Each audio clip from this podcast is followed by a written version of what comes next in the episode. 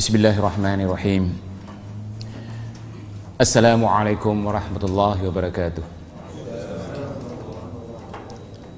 إن الحمد لله نحمده ونستعينه ونستغفره ونعوذ بالله من سرور أنفسنا ومن سيئات أعمالنا من يهده الله فلا مضل له ومن يضلل فلا هادي له وأشهد أن لا إله إلا الله وحده لا شريك له وأشهد أن محمدا عبده ورسوله. يا أيها الذين آمنوا اتقوا الله حق تقاته ولا تموتن إلا وأنتم مسلمون. يا أيها الناس اتقوا ربكم الذي خلقكم من نفس واحدة وخلق منها زوجها وبث منهما رجالا كثيرا ونساء واتقوا الله الذي تساءلون به والأرحام. إن الله كان عليكم ركيبا. يا أيها الذين آمنوا اتقوا الله وقولوا قولا سديدا. يصلح لكم أعمالكم ويغفر لكم ذنوبكم. ومن يطع الله ورسوله فقد فاز فوزا عظيما. أما بعد فإن أصدق الحديث كتاب الله عز وجل. وأحسن الهدي هدي محمد صلى الله عليه وسلم وشر الأمور محدثاتها فإن كل محدثة بدعة وكل بدعة ضلالة وكل ضلالة في النار أيها الأحبة Sidang jamaah seperti Allah Subhanahu Wa Taala. Saya tidak diberi tajuk untuk berkuliah pada malam ini. Tetapi saya membawa buku 10 pembatalan keislaman. Sebelumnya saya menulis 10 pembatalan keimanan yang saya terjemahkan dari pada buku yang ditulis oleh Syekh Salim Hilali. Tapi buku ini saya terjemahkan dan saya beri sedikit olahan yang ditulis kalau kita lihat di halaman 5 di bawah sekali berupa satu kutaib, kutaib yakni buku kecil yang dihasilkan oleh Al-Lamah Syekh Muhammad bin Abdul Wahhab Al-Wasibi Al-Abdali Al-Yamani Hafizahullah. Buku ini adalah buku kecil.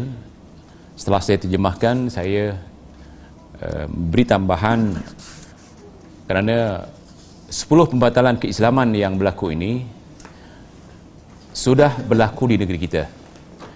Ataupun di tanah Melayu di Malaysia, di Singapura, di Indonesia hatta di Brunei, di selatan Thailand 10 perkara ini sudah berlaku. Ini bermakna apa yang ditulis oleh Syekh kita memberi kesedaran kepada kita perkara-perkara yang boleh membatalkan keislaman ataupun akidah atau Islam ini ada di mana-mana. Ini adalah seni permainan syaitan yang orang tidak kembali kepada Al-Quran dan Hadis dia akan jadi mangsa. Jadi untuk mengenal apakah perangkap syaitan apakah tipu hela tipu hela syaitan atau talbisu iblis makruh syaitan ayo kita lihat apa yang ditulis oleh syekh kita. Dan kita terus ke halaman 15 supaya tidak membuang masa. Sebab kalau boleh 10 pembatalan ni saya akan kupas satu persatu. Pembatalan yang pertama pembatalan keislaman keimanan atau akidah. Bila Islam itu berkaitan dengan iman iman itu adalah akidah. Atau akidah Islamiah yang diringkaskan sebagai tauhid seseorang hamba Allah berpunca kerana melakukan penyekutuan terhadap Allah iaitu berbuat syirik. Dalam ibadah dan dalam akidah. Biasanya syirik ini berlaku dalam tiga perkara tapi ditekankan oleh syekh kita dalam dua perkara. Pertama dalam akidah kedua dalam ibadah dan ketiga dalam segi akhlak. Kerana akhlak sekarang sudah ditukar oleh orang-orang yang tidak memahami persoalan akhlak dengan dengan istilah sufi atau tasawuf. Dan dengan jalan tasawuf inilah manusia banyak melakukan kesyirikan. Di dalam buku ini disentuh dua segi akidah dan segi ibadah. Kita sudah mafhum bahawa syirik membatal bukan saja akidah tetapi membatalkan semua amalan kita. Sebagaimana firman Allah kita boleh lihat dalam uh, kitab ini kitab kecil ini yang mana Allah Subhanahu wa taala firman la in asyrakta la yahbatanna amaluka wa la takunanna minal khasirin jika kamu melakukan syirik pasti akan dibatalkan amal kamu dan kamu akan menjadi golongan orang yang merugi. Saya tidak akan ceramahkan apa itu syirik lebih besar tetapi cuba lihat dalil-dalil ancaman bagi mereka yang melakukan syirik. Syirik lawannya tauhid. Tauhid mengesahkan Allah. Syirik menyekutukan Allah dalam ibadah. Jadi ancaman-ancaman yang Allah ancam melalui kitab menjadi Al-Quran kita boleh lihat antaranya dalam surah An-Nisa ayat 48 kalau boleh dihafal ayat-ayat ini kerana ini perisai bagi kita yang beriman dengan kitab Allah Subhanahu wa taala. Lihat firman Allah, "Inna Allah la yaghfiru an yushraka bihi wa yaghfiru ma duna dzalika liman yasha." Wa may yushrik billah faqad iftara ithman 'azima. Ayat ini diturunkan kepada kita. Pahami kalau boleh dihafal kemudian berjaga-jagalah. Kerana Allah Subhanahu wa taala menjelaskan sesungguhnya Allah tidak akan mengampuni dosa syirik. Syirik ada dua satu syirik akbar dan satu syirik asgar yang tidak diampuni oleh Allah SWT adalah syirik akbar. Syirik asgar sebagaimana dijelaskan oleh Ibn Taymiyah dalam kitabnya Majmu'ah. Begitu juga Ibn Qayyim begitu juga Ibn Kathir dalam tafsirnya syirik asgar tidak dikekalkan di dalam neraka tetapi syirik akbar akan dikekalkan di dalam neraka tetapi apapun bentuk syirik itu adalah dosa besar paling besar. Sama ada syirik besar ataupun syirik kecil. Syirik besar dikekalkan dalam neraka, syirik kecil tidak dikekalkan. Tetapi kedua-duanya adalah dosa besar yang paling besar. Sehingga Rasulullah SAW bertanya kepada para sahabat, "Ala unabbiukum bi akbaril kabair?" Qalu bala ya Rasulullah. Al-isyraku billah wa 'uququl walidain. Apabila Rasulullah SAW bertanya kepada sahabat, Maukah aku khabarkan kepada kamu dosa besar yang paling besar? Para sahabat menyahut sudah pasti ya Rasulullah. Maka Rasulullah bersabda syirik besar paling besar, apa dosa besar paling besar ataupun syirik yang tidak diampunkan dosanya adalah al-isyraku billah. Al-isyraku billah. Kemudian baru wa'uqul walidain. Jadi kalau kita sudah melakukan syirik besar, kalau tidak sempat bertobat, mati dalam keadaan syirik besar, maka Allah akan hapuskan semua amalan kita dan Allah tidak akan ampunkan dosa orang yang mati dalam keadaan syirik besar. Dan tentulah orang yang melakukan syirik akan dikekalkan di dalam neraka buat selama-lamanya. Jadi supaya kita tidak melakukannya kita kembali kepada Al-Quran kembali kepada hadis.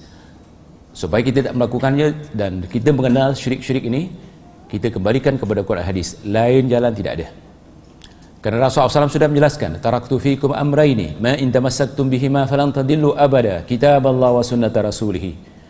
Hadis ini walaupun berpuluh kali, beratus, beratus kali kita baca, ini tetap adalah landasan kita. Rasulullah mengatakan, aku tinggalkan kamu dua perkara. Selagi kamu pegang kepada keduanya, kamu tidak akan sesat buat selama-lamanya. Sesat paling sesat adalah syirik. Kamu tidak akan sesat buat selama-lamanya. Supaya tidak sesat, kembali kepada kitab Allah wa sunnata rasulih. Yang lain tidak dijalan. Begitu juga Allah ulang ayat ini. Sebagaimana di dalam surah An-Nisa 116, Inna Allah la yaghfiru an yushraka bihi wa yaghfiru ma duna dhalika liman yasha wa ma yushrik billah faqad dhalla dhalalan ba'ida. Sesungguhnya Allah tidak akan mengampuni dosa mempersekutukan yakni menyekutukan sesuatu dengan dia yakni syirik dan dia akan mengampuni dosa selain dari kesyirikan atau syirik bagi siapa yang dikedaki? Barang siapa yang mempersekutukan Allah dengan sesuatu ataupun melakukan syirik maka sesungguhnya ia telah sesat sejauh-jauhnya. Begitu juga kalau kita lihat dalam surah Al-Ma'idah ayat 72 biarlah pada malam ini kita banyak membaca hujah kerana hujah ini adalah perisai sebagaimana saya katakan perisai daripada melakukan kesyirikan.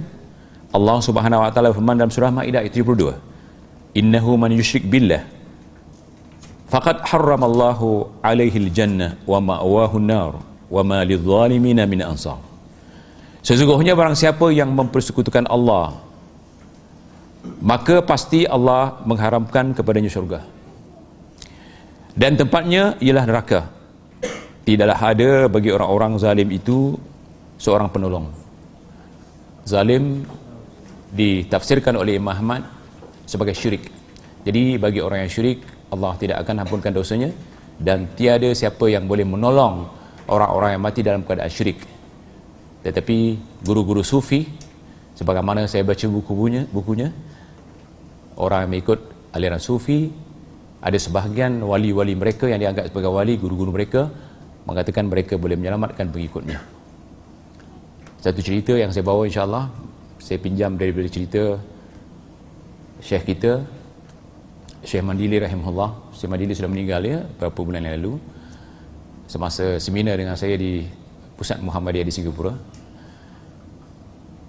Dia di Mekah mengajar di Majidil Haram. Dekat Majidil Haram tu ada Jabal Abu Kubais sebelum dibersihkan menjadi dijadikan bangunan istana dan sebagainya di situ tempat berkumpulnya ustaz-ustaz yang daripada India, daripada Malaysia, daripada Indonesia mengajar tarekat sufi. Ada tarekat sufi yang ustaznya menjamin kalau anda masuk neraka kami akan selamatkan anda. Bagaimana caranya?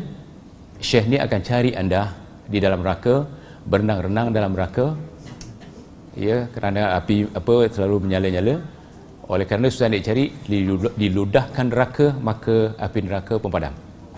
Maka dikeluarkanlah orang yang masuk neraka ini subhanallah bermakna yang selamat bukan saja pengikutnya tetapi orang dalam neraka semua selamat dia sangka neraka macam bilik ni mungkin neraka itu satu kawasan yang paling besar lebih besar daripada perbukaan bumi ni jadi bagaimana dia sudah boleh hapus semua hapi-hapi dalam neraka. Ini satu adalah khurafat takhayul yang dicipta oleh sufi yang kebanyakan pengikutnya yang bodoh. Minta maaf kalau kalimat ini saya pakai. Boleh ya? Ya, Alhamdulillah. Jangan hantar SMS nanti, katakan tak boleh Ustaz. Kebanyakan pengikutnya yang bodoh sangat fanatik. Akhirnya mereka ditipu oleh mereka, oleh apa syekh-syekh ni dan mereka terpangkap. Dan mereka banyak membuat kesyirikan. Jadi dalam ayat Allah Subhanahu wa taala ini tiada siapa yang boleh menolong orang sudah melakukan syirik akbar. Tiada siapa boleh menolong. Dan banyak ayat-ayat seperti ini. Jadi kalau ada mengatakan boleh menolong Rasulullah sendiri mengatakan kepada Fatimah, "Ya Fatimah tu, wahai Fatimah, Fatimah beramalah aku tidak boleh selamatkan kau besok." Itu anak Rasulullah SAW. Apalagi yang lain. Subhanallah. Kita teruskan. Seterusnya, lihat ancaman Allah bagi orang yang melakukan syirik akbar innal ladina kafaru min ahli alkitab wal musyrikin fi nari jahannam khalidin fiha ulaika hum syarrul bariyah sesungguhnya orang-orang yang kafir dari ahli kitab dan juga orang-orang musyrikin. Akan dihumban ke dalam neraka jahanam mereka kekal di dalamnya. Mereka itu adalah seburuk-buruk makhluk. Jadi seburuk-buruk makhluk adalah manusia ataupun jin atau manusia yang menyekutukan Allah. Itulah seburuk-buruk makhluk. Itulah seburuk-buruk makhluk. Syarul bariyah. Jadi jangan gulungkan diri kita sebagai seburuk-buruk makhluk. Begitu juga setelah kita membaca beberapa ayat Quran lihat hadis Rasulullah man Allah la yushriku bihi syai'an dakhala al-jannah wa man Allah yushriku bihi syai'an dakhala an-nar Barang siapa yang menemui Allah dalam keadaan tidak menyekutukannya dengan sesuatu, maka dia akan masuk syurga. Barang siapa yang menemui Allah dalam keadaan melakukan kesyirikan, yakni menyekutukannya dengan sesuatu, dia akan dimasukkan ke neraka. Kalau kita ambil sedikit tafsiran ayat di halaman 16 surah An-Nisa 48 dan surah An-Nisa 116. Ini ditafsirkan oleh Ibn Kathir Apakah ayat tadi yang kita baca? Sesungguhnya Allah tidak akan mengampunkan dosa syirik dan dia akan mengampunkan ataupun mengampuni segala dosa selain dari syirik bagi siapa dikehendaki. Ditafsirkan oleh Ibn Kathir. Kalau kita ada tafsir Ibn Kathir, cuba rujuk dan lihat.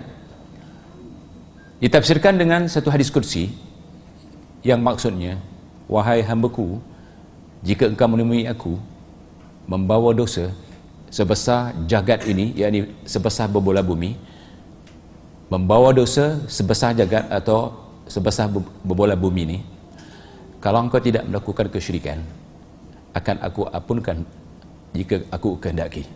Yakni walaupun dosa begitu banyak jika tak membawa kesyirikan Allah akan ampunkan. Sebaliknya kalau seorang hamba wahai hambaku jika engkau menghadapi aku membawa pahala sebesar jagat sebesar berbelah bumi tapi kalau engkau melakukan kesyirikan pasti aku batalkan sebesar itu. Jadi penentuan manusia kekal dalam syurga dan neraka akidahnya. Kalau syirik akbar kekal dalam neraka. Kalau dia bersih daripada kesyirikan insya-Allah walaupun dosanya sebesar berbola bumi Allah akan ampunkan. Ini bahayanya syirik jadi berjaga-jagalah daripada kesyirikan. Makanya dimulakan oleh Syekh Abdali ini Al-Wasibi Abdali dengan kesyirikan. Kerana kesyirikan akan membatalkan keislaman. Dan seterusnya hadis ini sudah ditakhrij bahawa hadis yang kita baca tadi man Allah hadis yang sahih. Seterusnya hadis Bukhari man mata wa yad'u min dunillahi niddan dakhalan nar. Barang siapa meninggal dunia sementara dia menyeru kepada tandingan selain Allah yang syirik maka dia masuk neraka. Yang disebut ia doa boleh diterjemahkan sebagai doa. Doa wal ibadah. Doa itu ibadah. Tapi berapa ramai manusia setelah menyeru Allah dia menyeru tandingan-tandingannya ataupun menyeru makhluk yang lain. Sedangkan Allah Subhanahu wa taala firman, "Walillahil asmaul husna fad'uuhu biha wadarul ladina yulhiduna fi asma'ihi bagi Allah itu nama-nama yang husna kalau nak seru pun selain menyeru Allah ya Allah atau ya ya, ya Rabbi kita disuruh menyeru nama-namanya yang husna. Selain tidak boleh diseru. Tetapi berapa ramai orang-orang yang di luar selain menyeru Allah menyeru wali-walinya. Seperti tarikat Muhammadiyah yang kita sudah selain menyeru Allah penghujung ibadahnya dia akan menyeru Sayyid Muhammad Suhaimi. Uhduru ya Sayyid Muhammad Suhaimi.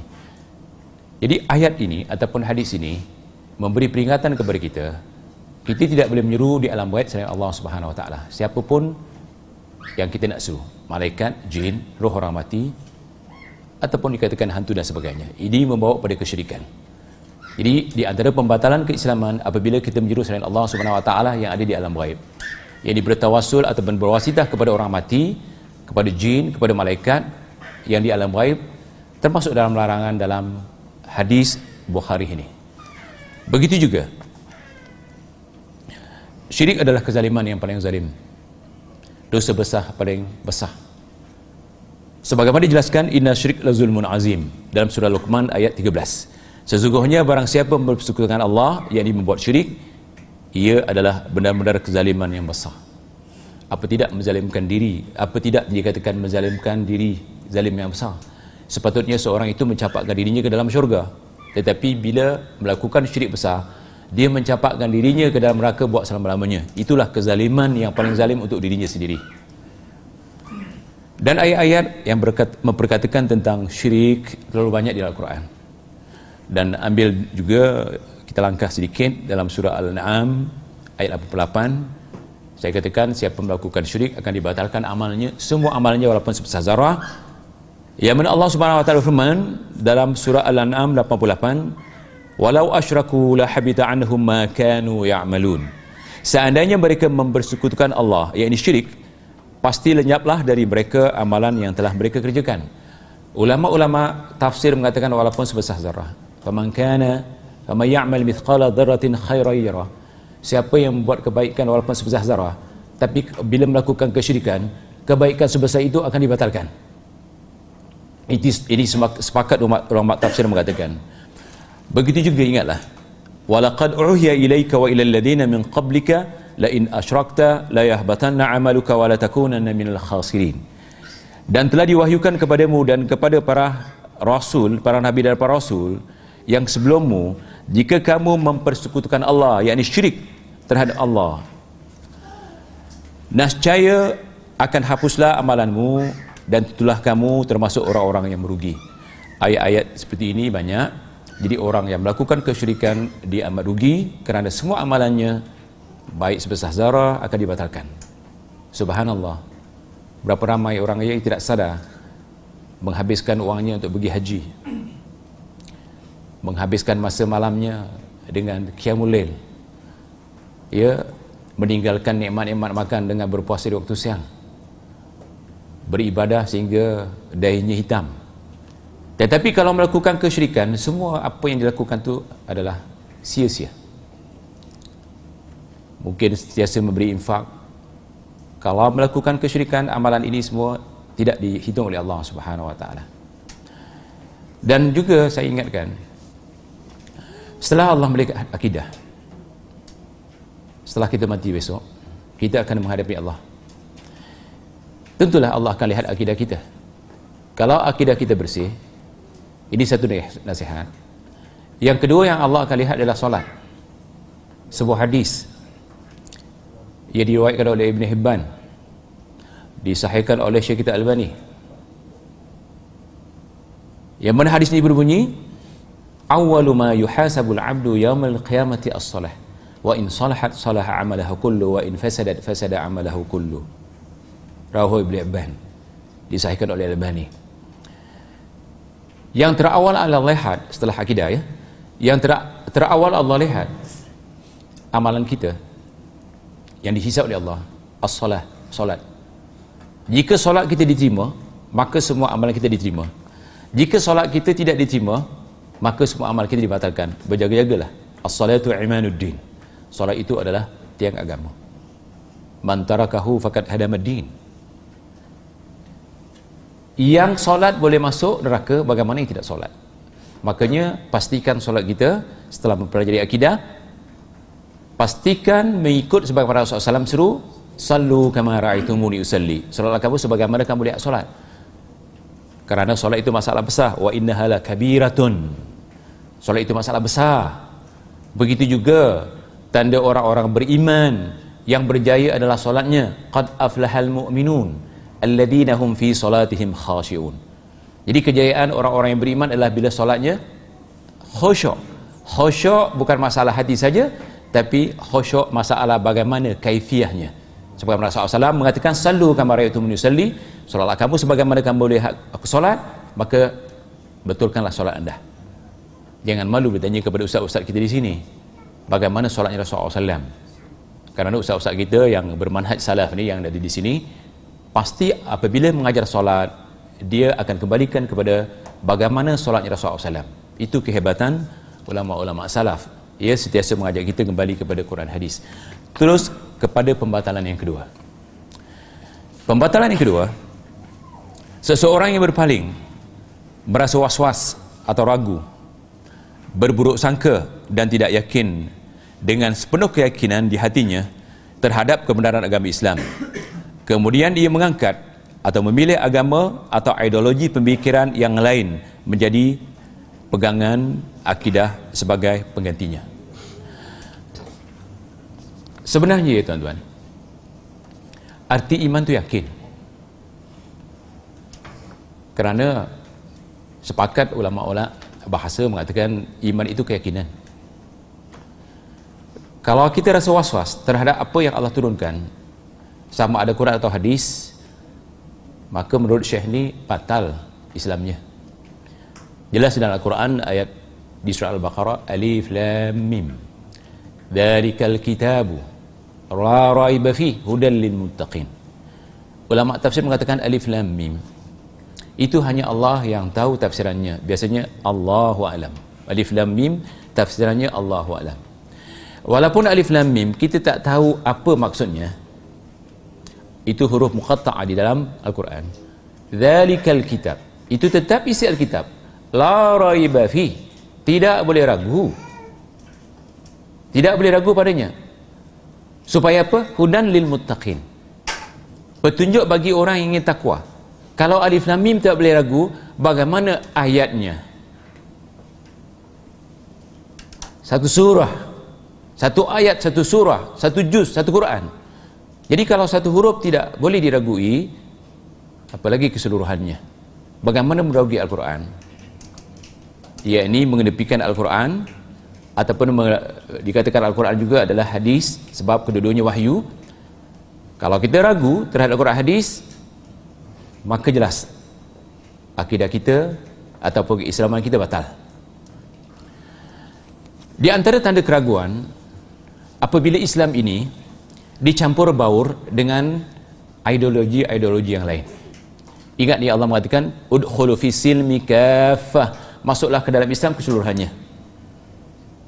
Kita tidak boleh menjadi afatu minuna bi ba'dil kitab wa takfuruna bi ba'd. Apakah kamu mau beriman sebahagian isi Alkitab atau mengkufuri sebahagiannya? Inna dina 'inda Allahil Islam, agama Allah itu Islam. Sebagaimana orang sekarang Islam separuh, ideologi yang bukan daripada Islam separuh. Saya katakan awal-awal tadi Islam tu dipahami melalui tiga akidahnya ibadahnya dan akhlaknya. Tetapi orang sekarang Islam dipahami ya akidahnya tetapi akidahnya sudah menyeleweng. Kenapa saya katakan akidahnya menyeleweng? Akidahnya sudah dicampur bau dengan falsafah. Contohnya akidah sifat 20 itu sudah paham dia kebanyakan bahawa akidah sifat 20 pelopornya adalah Imam Abu Hasan Ash'ari Abu Hasan Ash'ari berakidah Mu'tazilah sebelum dia bertobat kembali kepada akidah Salafiyah. Bila seringkas saya katakan pada masa umurnya 40 tahun dia bertobat dan meninggalkan akidah yang dikatakan akidah uh, Mu'tazilah. Dan cari dia bertobat dia bertobat di hadapan halayak ramai. Dia naik di atas mimbar dan orang Arab pakai satu baju namanya mislah baju itu dicampak ke bawah dia katakan aku tang tanggalkan akidah Mu'tazilah sebagaimana aku tanggalkan baju ni. Tetapi berapa ramai yang menerima dan memahami dan mendengar apa apa yang dijelaskan oleh Imam Abu Hasan Asy'ari sebab pada masa itu tidak ada media seperti sekarang. Jadi ramai orang yang sudah berakidah dengan akidah ini sampai sekarang menambahnya menambahnya sampai 20 sedangkan Imam Abu Hasan Asy'ari tidak menulis sampai 20 akidah yang mana akidah ini akidah falsafah. Ideologi falsafah. Saya katakan bahawa falsafah ini bukan Islam kerana falsafah datangnya daripada Yunan atau Greek. Islam tidak menggunakan falsafah kerana Islam asalnya daripada Allah yang disampaikan oleh Rasulullah. Falsafah adalah kerja akal. Kita tidak menc- boleh mencabuli agama ini dengan akal kita sebab akal makhluk kalamullah mu'jizah. Kalau akal digunakan untuk memahami Al-Quran dan hadis hancurlah kita. Dan nanti kalau ada kuliah-kuliah akan datang saya akan bawa contohnya. Begitu banyak. Jadi ideologi yang ada di dalam akidah umat Islam sekarang yang terbesar di Singapura, di Malaysia, di Indonesia yang dikatakan umat Melayu ni saya cerita umat Melayu dulu adalah akidah Mu'tazilah. Di samping akidah Mu'tazilah mereka juga menggunakan memasukkan akidah Jahmiyah. Qadariyah. Sufiyah dan Syiah. Syiah. Makanya Syiah mudah masuk ke negeri kita asasnya sudah ada. Antara contohnya maulid. Siapa yang mewujudkan dikatakan kenduri maulid pesta maulid ataupun hari jadi Rasulullah SAW ni? Orang-orang Syiah Jahamiyah siapakah yang mewujudkan?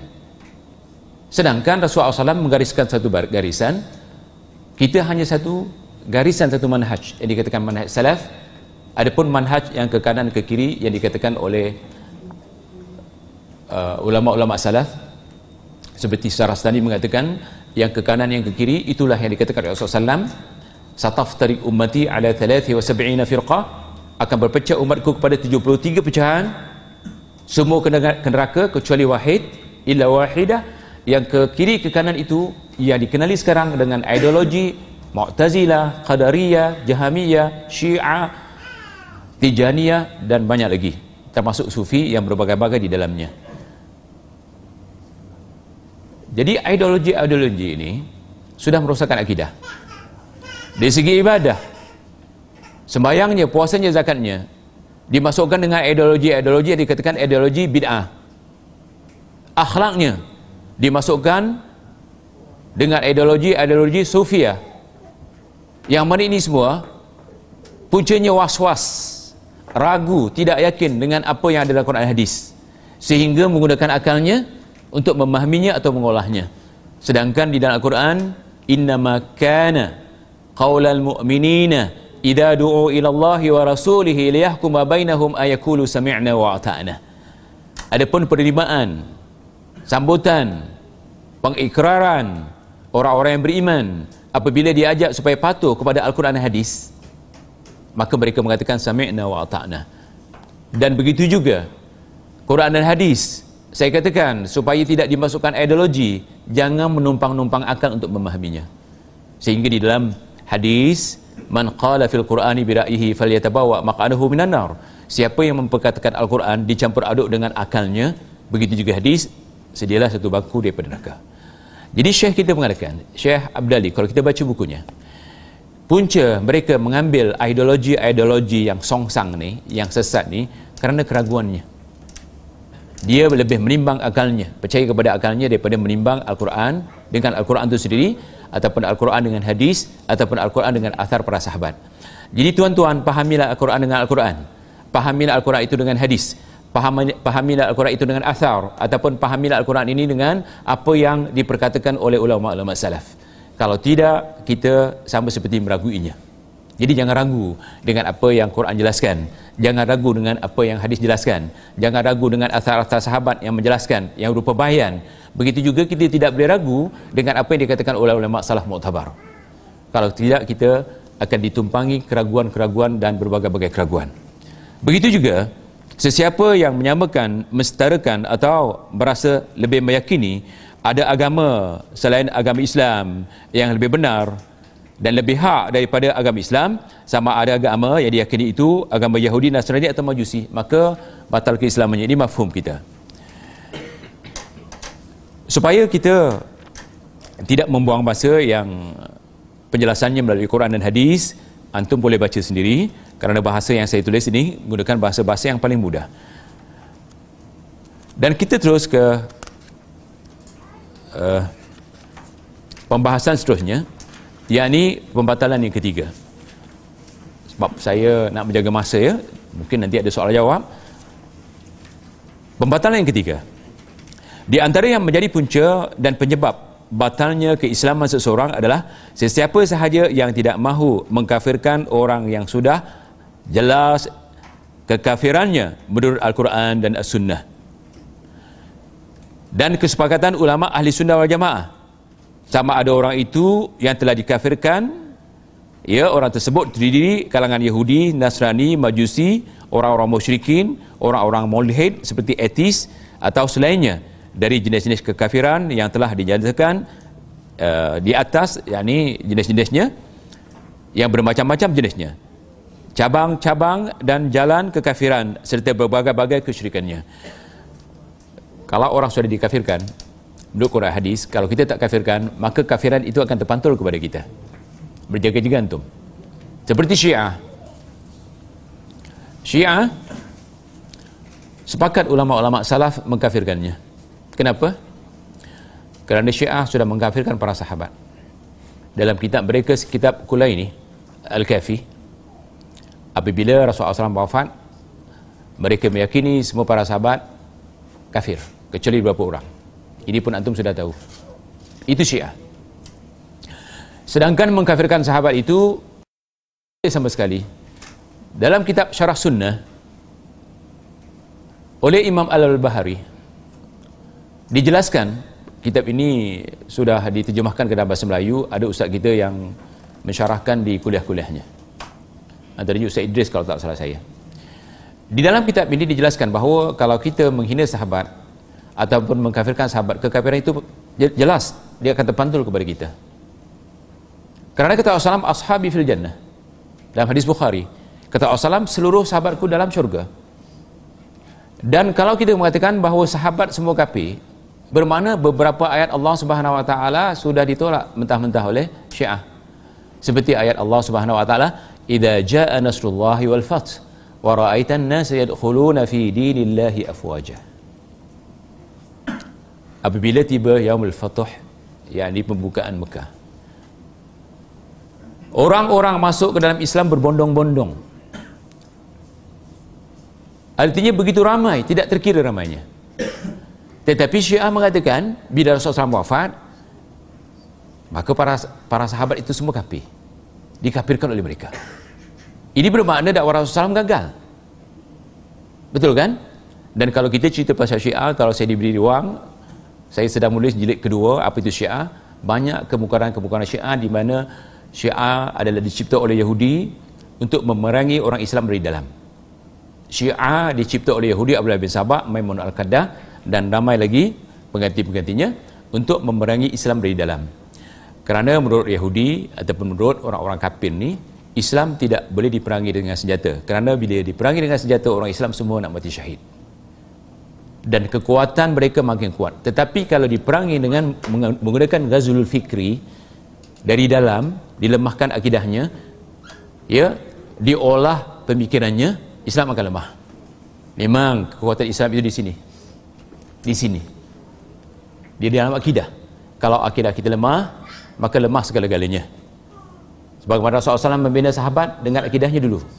Bukan dengan daulahnya dulu. Bukan semangatnya dulu tetapi dengan akidahnya setelah akidah Rasulullah SAW yang disampaikan kepada para sahabat sahabat kuat akidahnya baru sahabat bangkit sehingga wujudlah satu negara di Madinah barulah mereka betul-betul dapat memerangi orang kafir. Jadi bagaimana kita untuk memerangi orang kafir? Pertama betulkan akidah kita dulu. Pertama betulkan akidah kita dulu. Selagi akidah kita belum selamat kita perang dengan siapa pun kita tak akan selamat. Sebab kalau kita mati pun kalau akidah tidak selamat mati kita dalam kekafiran atau mati dalam syirik jadi apa yang sudah dikafirkan oleh ulama-ulama kita kita kafirkan. Saya buat contoh tadi syiah.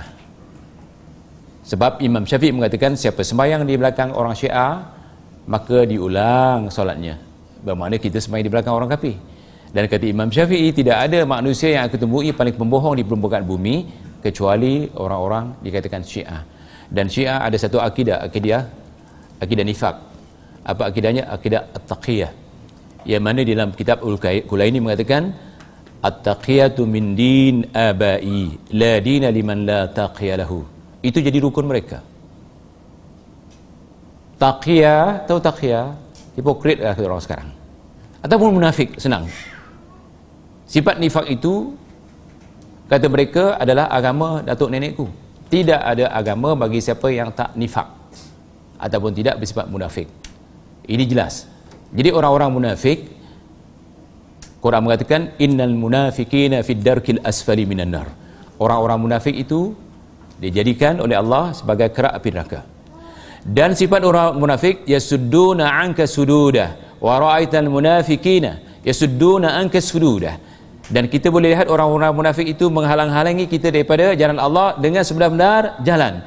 Sebagaimana orang-orang syiah sekarang menghalang kita daripada kembali kepada Al-Quran dan hadis. Sebab mereka punya Quran sendiri mereka punya hadis sendiri. Subhanallah. Dan kalau mereka mengatakan kita bincang syiah sedikit apa salahnya? Kalau mereka mengatakan Quran yang diturunkan kepada Nabi Muhammad sekarang ini adalah Quran yang tak boleh dipakai menurut mereka Quran mereka adalah Quran Fatimah bermakna banyak ayat Quran terpaksa ditolak. Di antaranya Allah Subhanahu wa taala firman, "Inna nahnu nazzalna zikra wa inna lahu lahafizun."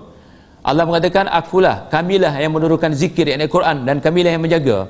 Tapi bila Quran ini tidak diterima oleh Syiah, bermakna dia sudah membantah ayat ini. Dan rukun iman lima perkara. Enam perkara. Rukun Islam lima perkara. Rukun iman enam perkara. Di antaranya pejangan kitab. Kitab ini maksudkan adalah Quran.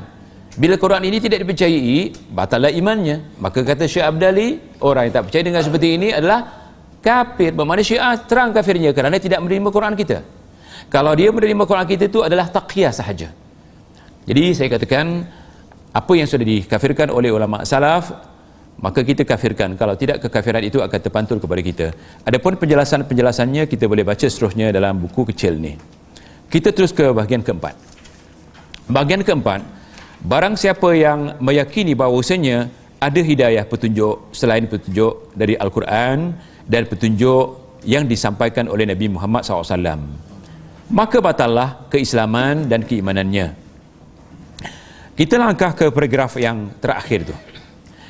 Atau ia meyakini bahawa hukum ahkam selain hukum-hukum Allah ataupun hukum yang diturunkan oleh Allah kepada Nabi Muhammad SAW adalah jauh lebih mulia dan sempurna seperti orang yang lebih mengutamakan hukum-hukum ciptaan tagut, logika akal atau hawa nafsu, maka ia adalah kafir dan batal dan batal keislamannya dan akidahnya kerana keyakinan yang mungkar, sesat dan batil. Berkenaan tidak berhukum hukum Allah ni kita akan uh, jelaskan kalau ada masa. Kerana ramai orang menggunakan satu ayat Allah wa man lam yahkum bima anzalallahu fa ulaika humul kafirun. Ayat ini digunakan oleh mereka untuk mengkafirkan pihak-pihak lain yang tidak berhukum dengan hukum Allah. Saya sudah jelaskan di kuliah-kuliah yang lain. Yang dimaksudkan kafir bukan kafir mutlak kafir dikatakan bukan kafir akbar. Selagi orang yang tidak berhukum dengan hukum Allah dia yakin bahawa hukum Allah adalah hukum yang wajib. Tetapi oleh kerana dia tidak mampu melaksanakannya selagi dia yakin bahawa hukum itu wajib dia tidak dianggap sebagai kafir akbar. Dikatakan kufur. Ya ataupun fasik ataupun zalim. Mengkafirkan mereka tidak boleh. Seperti pemerintah kita sekarang. Walaupun dia tidak berdaya untuk melaksanakan hukum Allah kita mesti ingat Indonesia Brunei hatta Saudi sendiri dia tidak melaksanakan hukum Allah sepenuhnya. Saya katakan hatta Saudi hatta Saudi tidak dapat melaksanakan hukum Allah keseluruhannya. Ini sudah dijelaskan oleh Rasulullah yang mana Rasulullah SAW mengatakan bahawa akhirnya Islam itu seperti seutas tali tali itu ada urat-urat ya dia akan putus seurat demi seurat. Yang terakhir sekali hukum. Yang terakhir sekali hukum pun putus tinggal solat. Maka selagi orang solat siapa pun walaupun tidak berhukum hukum Allah kalau dia yakin bahawa hukum Allah itu wajib terutama pemerintah kita tak boleh kafirkan. Nanti kalau saya diberi masa untuk memperkatakan ini saya akan katakan. Sebab saya saya, saya sudah menulis satu buku sikap ahli sunnah terhadap pemerintah. Di situ saya bawa sejumlah Quran, hadis, fatwa ulama yang menjelaskan kita tidak, boleh mengkafirkan pemerintah yang tidak berhukum hukum Allah. Selagi dia solat. Selagi dia solat. Jadi mengkafirkan mereka ditakuti terpantul kepada kita kekafiran tersebut. Jadi tuan-tuan walaupun hukum Allah ini wajib tetapi kalau ada yang tidak melaksanakannya tidak mampu kita tidak boleh kafirkan dia. Selagi dia berkeyakinan bahawa hukum Allah itu wajib. Adapun dalil-dalil yang mereka selalu gunakan untuk mengkafirkan yang lain sebagaimana dalam halaman 40 dalam surah Al-Maidah ayat 50 surah Al-Maidah 44 surah Al-Maidah 47 sebagaimana kita dengar ya dan tulisan-tulisan terutama gulungan khawarij.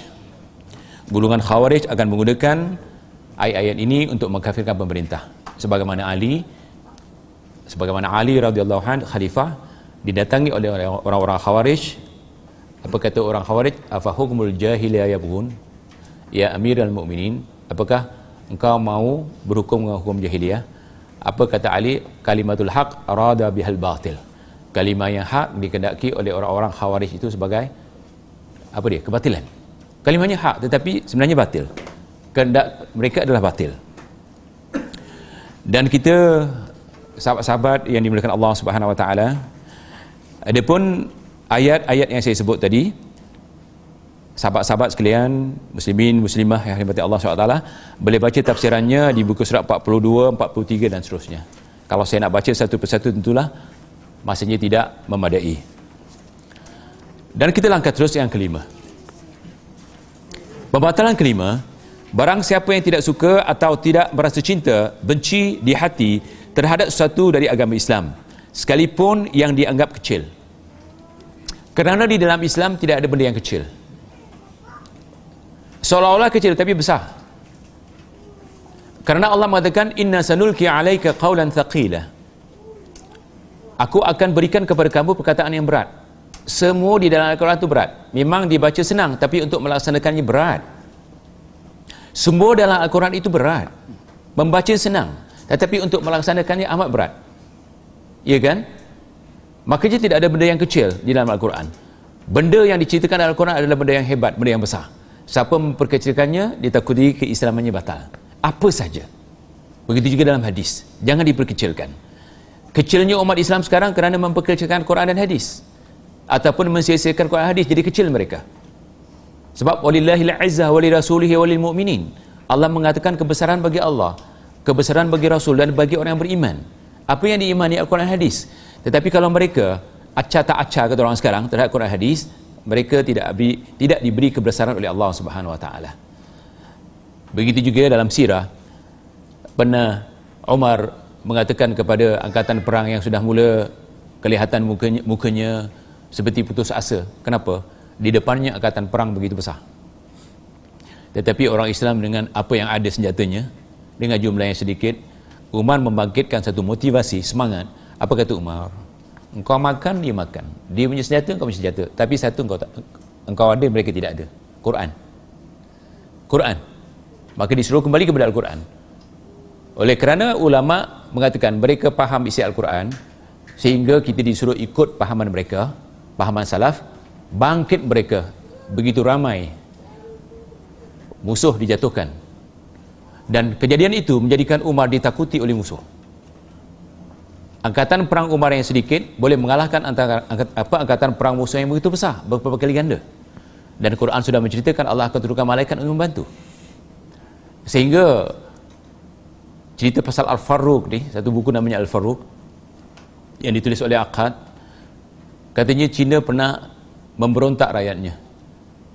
Diminta Umar membantu kata Umar beritahu kepada rakyat kau aku akan datang. Umar tak datang tapi rakyat Cina ketakutan. Di, apa diletakkannya senjata? Hebatnya Umar. Subhanallah.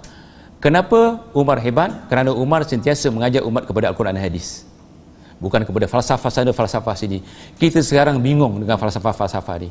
Dan kita ditipu dengan falsafah ni. Seolah-olah Quran kekurangan. Maka kita ambil falsafah sana falsafah sini. Tidak. Allah mengatakan al-yawma akmaltu lakum dinakum wa atmamtu alaikum ni'mati wa raditu lakumul islam dina dalam Islam semua ada dalam Islam semua ada.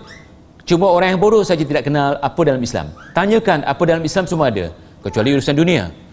Kerana urusan dunia kata Rasulullah antum a'lamu bi umuri dunyakum idza kana min umuri dunyakum fa alaikum.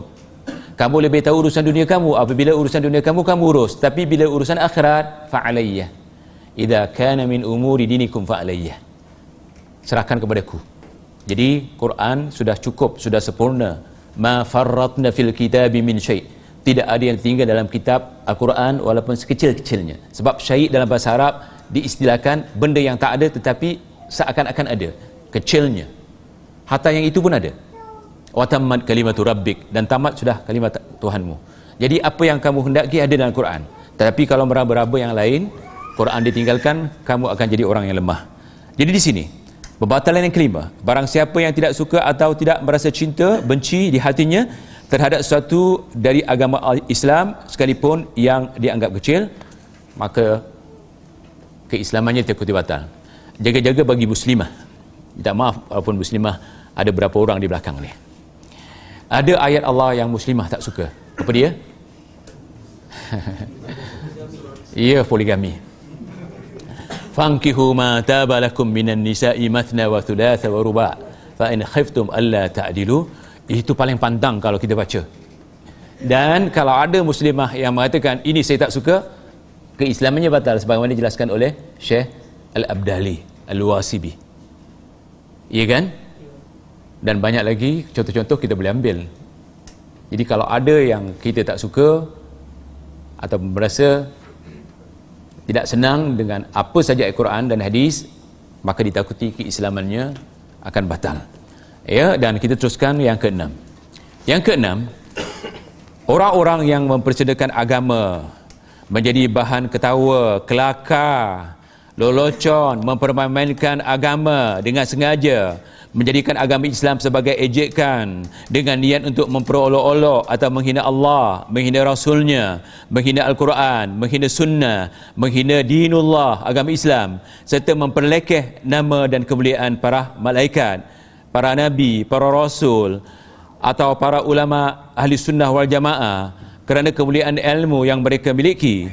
Maka batalah keislaman mereka. Begitulah menurut kesepakatan ulama kaum muslimin kerana Allah Subhanahu wa taala telah firman wa idza alima min ayatina syai'at takhadhaha ittakhadhaha huzwa ulaika lahum adabun muhin. Dan apabila sampai kepada pengetahuan pengetahuannya sesuatu daripada ayat-ayat penerangan kami ia menjadikan ejekan dan olok-olok. Mereka yang demikian keadaannya akan beroleh azab yang menghina. Yang banyak melakukan seperti ini pelakon-pelakon sehingga Rasulullah SAW mengatakan ahli sini banyakkan ke neraka? Mereka mempermainkan agama. Iya kan? Pelakon. Anda tengok sendiri. Satu masa kita akan sedar apa yang disedarkan oleh jadikan bahan ketawa. Cuba lihat filem-filem Mesir. Kalau orang-orang yang uh, nak kahwin misalnya tengok dia punya kadinya tukang nikahnya bodoh. Ya pakaiannya Allahu Akbar. Serbannya pun tak beres dikelakar-kelakarkan ini menghina. Menghina ulama atau menghina Islam. Ataupun filem-filem yang mereka uh, lakonkan tak langsung mereka menjadikan Islam satu ejekan kelakar dan sebagainya. Orang yang melakukan pekerjaan-pekerjaan seperti ini sama ada dia sedar atau tidak sedar keislamannya batal. Kerana dia menghina Allah Subhanahu Wa Taala. Ya? Ataupun dijadikan Islam itu sebagai hobi. Apa dia ada masa dia pakai uniform Islam tutup aurat ada masa dibuka. Ya kan? Bila berlakon nah pakai seperti pakaian sahabat. Nah hebat pakaiannya. Pakai serban pakai jubah. Tetapi besok jadi playboy nah pakai apa? Ya kan? Orang yang sama. Orang yang sama berlakon jadi Umar bin Khattab. Besok berlakon tak tahu jadi apa. Begitu juga seorang muslimah berlakon sebagai Halimatus Sa'diyah besok berlakon jadi pelacur. Pakai apa? Subhanallah ini sama seperti menghina Islam. Islam dipermainkan. Sebab orang yang sama berlakon. Sejak jadi Islam, sejak jadi orang kafir dan sebagainya. Ini juga satu contoh yang dicontohkan oleh syekh kita. Mereka menghina Islam antaranya dengan apa? Dengan lakonan. Ataupun kelakar-kelakar ni. Ingat dia, orang yang berbohong terhadap Islam untuk orang ketawa, itu dilaknat. Orang yang berbohong supaya orang ketawa, dengan menggunakan cerita-cerita Islam ataupun apa saja yang berkaitan dengan Islam itu dilaknat oleh Allah taala. Jadi berjaga-jagalah ya. Jadi menghina Islam antaranya dengan lakonan ataupun mempersenda Islam itu sama seperti menghina Islam. Dan kita teruskan pembatalan yang ketujuh. Antara penyebab utama batalnya keislaman seorang ialah apabila ia mempercayai kuasa sihir. Saya ada menulis tiga buku tentang sihir. Pertama buku uh, rumah yang tak dimasuki malaikat ataupun tidak masuk syaitan. Yang kedua selamatkanlah rumah tangga anda ya dari ancaman sihir guna-guna dan sebagainya. Saya duduk tulis tiga dan tiga-tiga ini diseminakan. Yang ketiga hakikat paranormal bomo pawang saya seminakan ini di satu tempat di Indonesia.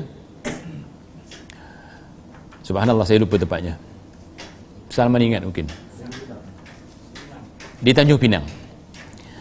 Rupanya di Tanjung Pinang tu ada 40 bomoh. Dukun pawang cabah kami. Ana tidak diberitahu bahawa saya dijemput ke Tanjung Pinang untuk memenuhi cabaran bomoh pawang 40 40 pawang Sampai di sana baru beritahu. Bila diberitahu, saya pun pagi-pagi tanya Salman, terus pergi ke balai polis. Saya report ke balai polis. Rupanya kata polis, forensik mereka bawa mau pawang. Mereka tak ada kepakaran seperti kita. Bermakna kalau orang mati, ini mati berapa hari dah? Kata bawa tiga hari. Catat tiga hari. Ini mati kenapa? Kena bunuh. Maka ditulis dibunuh.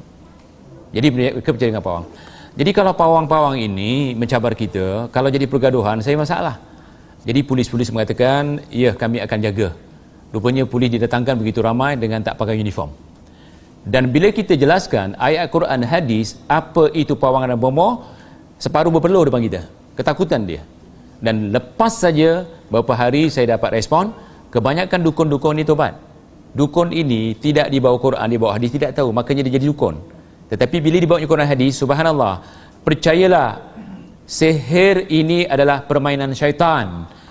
Sihir, sihir ini adalah perbuatan syaitan. Dan orang-orang yang dikatakan manusia tidak akan dapat melakukan sihir kecuali berbaikat kepada syaitan. Orang-orang yang dikatakan bomo, pawang, paranormal, dukun tidak akan melakukan sihir kecuali berbaikat dengan syaitan. Berbaikat dengan syaitan. Bekerjasama dengan syaitan. Dan Al-Quran dan Hadis. Boleh tanya kepada ustaz-ustaz kita kita tidak boleh bekerja sama dengan syaitan. Inna syaitana aduun lakum fatakhidhu aduwa syaitan itu adalah musuh bagi kamu dan syaitan tidak pernah menjadikan kamu orang baik dan tidak akan menjadikan kamu orang baik. Syaitan sudah bersumpah di depan Allah SWT dia akan menyesatkan kita. Dia akan menjadikan kita gulungan yang syirik. Dan syaitan berjanji berjanji dia tak akan lepas ni. Yakni dia akan jadikan semua Bani Adam gulungan orang syirik supaya keadaan mereka seperti mereka. Jadi apapun jenis sihir hukumnya haram. Dan mempelajari sihir dan mengamalkannya boleh membatalkan keislaman. Sebab Quran mengatakan fala takfur. Janganlah kafir kerana sihir. Kaedah sebagaimana Al-Bali menjelaskan jangan percaya kuasa sihir. Sebab percaya dengan kuasa sihir kita akan mudah disihir. Tetapi kita kena percaya ada je sihir. Sebab cerita sihir ni dalam Quran hadis. Berbeza jangan percaya kuasa sihir siapa percaya kuasa sihir dia kena sihir. Tapi kalau dah tak percaya kuasa sihir jangan cabar tukang sihir.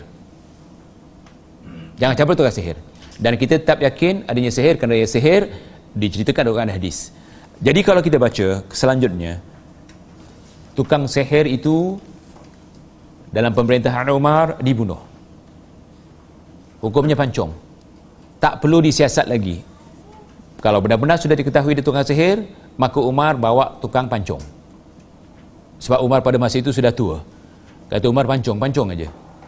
Lihat, begitu juga salah seorang daripada isteri Rasulullah SAW mengarahkan tukang pancung supaya dipancung tukang sihir. Jadi tukang sihir hukumnya dipancung. Sebab kafir. Yang boleh dibunuh adalah orang kafir. Jadi bermain sihir hukumnya haram dan boleh merosakkan akidah jadi ayat-ayatnya banyak sebagaimana bila main sihir biasanya paling-paling kita menggunakan tangkal. Dan tangkal itu membawa kepada kerosakan akidah dan batalah keislaman kita. Sebagaimana saya ambil satu uh, hadis di halaman 62 inna ruqa wat tamaima wat tiwalata syirkun. Sesungguhnya jampi azimat jimat atau tangkal dan tiwalah yakni pelet adalah perbuatan syirik ini jenis-jenis tangkal ataupun azimat. Okey pembatalan yang ke-8 seseorang yang mengaku sebagai muslim akan rosak akidah dan batal keislamannya apabila ia mengangkat orang kafir uh, mentaati mereka serta memberikan pertolongan membantu dan bekerjasama dengan mereka dalam rangka untuk memerangi ya dalam rangka memerangi dan menghancurkan umat Islam dalam rangka memerangi dan menghancurkan umat Islam jangan salah anggap ya ah, kita di Malaysia ni banyak bekerjasama dengan orang kafir malah parti komponen pemerintah sekarang adalah antaranya parti KP, MCA dan MIC. Kita melantik orang kafir sebagai ketua di satu daerah, itu dibolehkan. Kita berdalilkan Omar. Omar bila menguasai Mesir, Mesir asalnya bukan negeri Arab. Mesir adalah negeri Qibti. Qibti tidak menggunakan bahasa Arab. Kripti Mesir agamanya imam Kristian ataupun agama Majus. Tapi bila Umar menguasai Mesir, Umar tidak melantik orang Islam untuk menjadi ketua negeri di Mesir. Tetapi mengangkat orang Mesir itu sendiri. Ini tajamnya politik Umar. Hebatnya Umar. Sebab apa? Orang Islam tidak dapat mengatur orang Mesir. Orang Islam tidak dapat mengatur orang Mesir sebab orang Islam, orang Badui, orang Arab yang mungkin ada hal-hal dalam agama boleh diatur tapi ada hal-hal adat yang tak bertentangan Islam yang mungkin tidak diterima oleh orang-orang adatnya orang Arab tidak boleh diterima oleh orang-orang Mesir jadi Umar mengangkat orang-orang yang dikatakan orang Kipti sebagai ketua ketua mereka di situ tetapi diatur oleh Umar. Sebagaimana dalam parti komponen UMNO misalnya UMNO berkuasa di situ ada parti MCA maka dilantik dia menjadi ketua dalam daerah daerah tertentu ataupun wakil dan wakil rakyat dan sebagainya. Maka itu dibolehkan selagi dia di bawah orang Islam. Jadi Kipti pada masa itu di bawah pemerintahan Umar jadi orang yang dilantik oleh Umar walaupun bukan orang Islam orang Kipti orang Islam di situ wajib taat kepadanya. Sebab dia tetap di bawah pemerintahan Umar. Kalau ini kurang dipahami boleh ditanyakan nanti ya. Jadi di sini saya baca lagi sekali seseorang yang mengaku sebagai muslim akan rosak akidah dan batal keislamannya apabila ia mengangkat orang kafir mentaati mereka serta memberi pertolongan membantu dan bekerjasama dengan mereka dalam rangka untuk memerangi dan menghancurkan kaum muslimin. Tetapi yang dilantik oleh Umar bukan untuk menghancurkan kaum muslimin. Ada rasa yang dilantik oleh UMNO pun bukan untuk menghancurkan orang Islam. Ya kan? Untuk mengatur negara sebenarnya. Ataupun untuk menghancurkan pemerintah negara serta, agama Islam. Terdapat banyak ayat Quran yang menjelaskan hal tersebut antaranya firman Allah yatawallahum minkum fa innahu minhum innallaha la yahdil qaumadh zalimin. Barang siapa di antara kamu mengambil mereka menjadi pemimpin maka sesungguhnya orang itu termasuk golongan mereka. Sesungguhnya Allah tidak memberi petunjuk kepada orang-orang yang zalim. Ayat ini ditafsirkan oleh mufassir barang siapa di antara kamu mengambil mereka menjadi pemimpin untuk menghancurkan Islam untuk mengerosakkan Islam untuk menghuru-harakan Islam maka melantik seperti ini tidak boleh insyaAllah ini kalau kurang jelas nanti boleh ditanyakan. Dan dalil-dalilnya banyak. Antum boleh teruskan baca nanti dan ke-9 di halaman 72 sekejap dah jam 10 pembatalan ke-9 Barang siapa yang mempunyai keyakinan bahawa sebahagian manusia diberikan kelulusan dan kebenaran untuk keluar dari syariat agama Allah yakni ajaran Nabi Muhammad SAW sebagaimana Nabi Khidir dibolehkan keluar dari syariat Nabi Muhammad SAW maka dia telah mengambil keyakinan yang salah jahil terhadap ilmu agama dan menjadi kafir atau batal keislaman kerana kebodohannya. Lihat. Ada orang menyangka boleh keluar daripada syariat Allah Subhanahu Wa Taala membuat syariat-syariat sendiri seperti orang-orang sufi orang sufi berdalilkan kejadian Nabi Allah hadir dan Nabi Allah Musa AS yang mana Nabi Musa bila mengaku dia orang yang paling alim di dunia maka turun ayat Allah mengatakan ada orang alim. Siapa dia? Nabi Hadir. Maka malunya Nabi Musa kepada Allah maka dicarinya Nabi Hidir maka Allah beri jalan sampai dia menemui Nabi Hidir dan dia belajar dengan Nabi Hidir ok para Nabi dan para Rasul diutus untuk kaumnya untuk kaumnya Nabi Hidir diutus untuk kaumnya Nabi Musa untuk kaumnya tapi syariat Allah itu satu syariat Allah itu satu jangan kita sangka bahawa syariat Nabi Hidir dengan syariat Nabi Musa itu tidak sama-sama jadi orang-orang sufi mengatakan ada benda-benda yang kita boleh keluar daripada agama Allah Subhanahu Wa Taala. Apa dia? Dia punya cara sendiri untuk menguruskan menguruskan agama mereka. Syariat ya sama seperti kita. Lepas syariat apa dia? Yang penghujung hakikat. Siapa ingat? Tak ada mantan sufi kat sini?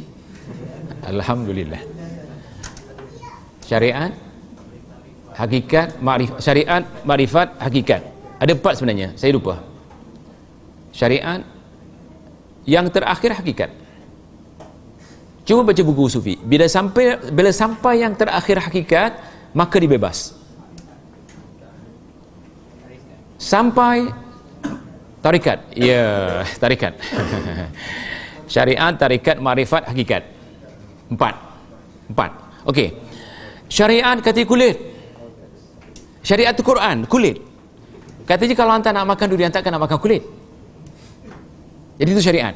Hakikat adalah isi jadi mereka bila sampai ke hakikat ada proses bagaimana nak jadi sampai ke hakikat. Melalui proses empat proses ni. Jadi sampai ke hakikat kerana mereka ada satu kos. Mesti diikuti kos-kos ni. Dan di antaranya uzlah. Mengasingkan diri daripada orang ramai kerana orang ramai ini katanya menyebabkan kita buat maksiat dan sebagainya penggoda keduniaan dan sebagainya maka ditinggalkan semua. Zikir, zikir, zikir macam-macam zikirnya. Kerana zikir katanya boleh menjadikan kita bersama dengan Allah dalam kaedah wahdatul wujud. Mereka mengatakan Allah ada di mana-mana. Allah tidak semayam di antara arah rasnya Allah ada di mana-mana. Oleh kerana Allah di mana-mana hatta dalam jubahnya pun ada Allah. Ada di mana-mana tidak bertempat. Maka untuk bersatu dengan Allah sampaikanlah ke, uh, berusahalah sehingga sampai ke tempat ke tahap ke darjat hakikat. Jadi ada kosnya sedangkan nak jadi seorang wali sebab bila sampai ke hakikat dia seorang wali. Sedangkan nak jadi seorang wali tak ada kos ya cerita wali ni banyak dalam, dalam uh, Al-Quran dan Hadis. Dan kita lihat para sahabat boleh dikatakan tidak ada yang ada magic-magic ada apa? Keramah-keramah. Boleh dikatakan para sahabat hampir tidak ada berapa orang saja boleh dikira. Setelah zaman tabi'in mula ramai. Tabi'ut tabi'in ramai. Kenapa? Karamah yang diberikan kepada wali itu untuk menguatkan akidah orang-orang di sekitarnya. Tetapi para sahabat kuat akidahnya kental akidahnya maka tak perlukan karamah-karamah seperti ini. Begitu juga tabi'in dan tabi'ut tabi'in. Selepas tabi'ut tabi'in berapa banyak karamah-karamah? Karamah ini untuk meyakinkan dan menguatkan iman orang-orang yang lemah imannya pada masa itu. Tapi tak ada kos tapi untuk jadi wali orang-orang yang dikatakan yang kata dia bila sampai hakikat jadi wali Allah boleh terbang, boleh itu dan sebagainya dia ada kos. Jadi bila sampai kepada hakikat percayalah tanyalah kepada ulama salaf di mereka akan ceritakan. Orang yang sampai ke, kepada hakikat dia tak akan sembahyang lagi. Dia tak akan puasa lagi. Dia tak akan tak akan dia mengatakan kalau saya sembahyang saya sampai ke hakikat hakikat saya Allah hakikat Allah saya sebab saya dah bersih huwa ana ana huwa sebagaimana Ibn Arabi mengatakan. Jadi dia tak perlu sembahyang. Kalau tak salah saya Ustaz Hakim dalam CD-nya cuba dengar. Ada satu pasantren bila anak murid pesantren tu pagi nak masuk kan di diatur dulu. Beratur kata orang sekarang. Ketua pesantren itu dah sampai kepada hakikat dia sambil jalan sambil isap rokok sambil minum saya makan. Di depan pesantren-pesantrennya ditanya oleh anak-anak muridnya ya Pak Kiai kenapa buat seperti itu? Saya dah sampai ke hakikat. Tak perlu sembahyang tak perlu puasa. Dan berpuluh anak muridnya yang cantik-cantik itu dirogol. Kau dapat anak tu dapat anak yang soleh. Allahu Akbar. Yang si bodoh si bodoh tu percaya. Lihat. Jadi kalau kita yakin adanya orang yang ada kelebihan seperti itu itu tidak ada dalam Islam kelebihan orang yang dikatakan di dalam Islam kullukum min adam wa adamu min turab inna akramakum indallahi atqakum. Yang paling mulia si Allah adalah manusia paling takwa bukan yang paling banyak magicnya. Itu sebab kata Ibn Taymiyah orang kafir boleh berjalan di atas air dikatakan wali wali uh, syaitan dan orang Islam juga boleh berjalan atas air dikatakan wali rahman. Jadi wali ada dua. Al farqu baina auliya'ir rahman wa auliya'i syaitan. Ada satu buku sudah diterjemahkan dalam bahasa Melayu. Perbezaan di antara wali syaitan dan wali ar-rahman. Jadi wali ar-rahman ni boleh berjalan atas air sebagaimana sahabat. Sahabat bila dikepung oleh busuk dia ajak semua sahabat-sahabat yang lain melintasi air berjalan atas air. Itu wali jadi semua yang boleh jalan tu wali sebab sahabat itu orang-orang yang takwa. Tapi magic ni yang diberikan oleh Allah SWT untuk menyelamatkan mereka dan untuk menguatkan akidah mereka lagi. Jadi subhanallah. Jadi di sini saya baca lagi sekali barang siapa yang mempunyai keyakinan bahawa sebahagian manusia diberikan kelulusan atau kebenaran untuk keluar dari syariat ajaran Nabi Muhammad SAW sebagaimana khaidir dibolehkan dan orang sufi mengambil uh, kejadian ini mereka mengatakan boleh keluar daripada syariat. Kerana syariat itu kulit maka mereka pakai hakikat hakikat mereka ilmu laduni pernah dengar ilmu laduni ilmu laduni ini hanya di untuk Nabi Nabi Khidir sebab Allah mengatakan wa'allamnahu. Wa mufrad.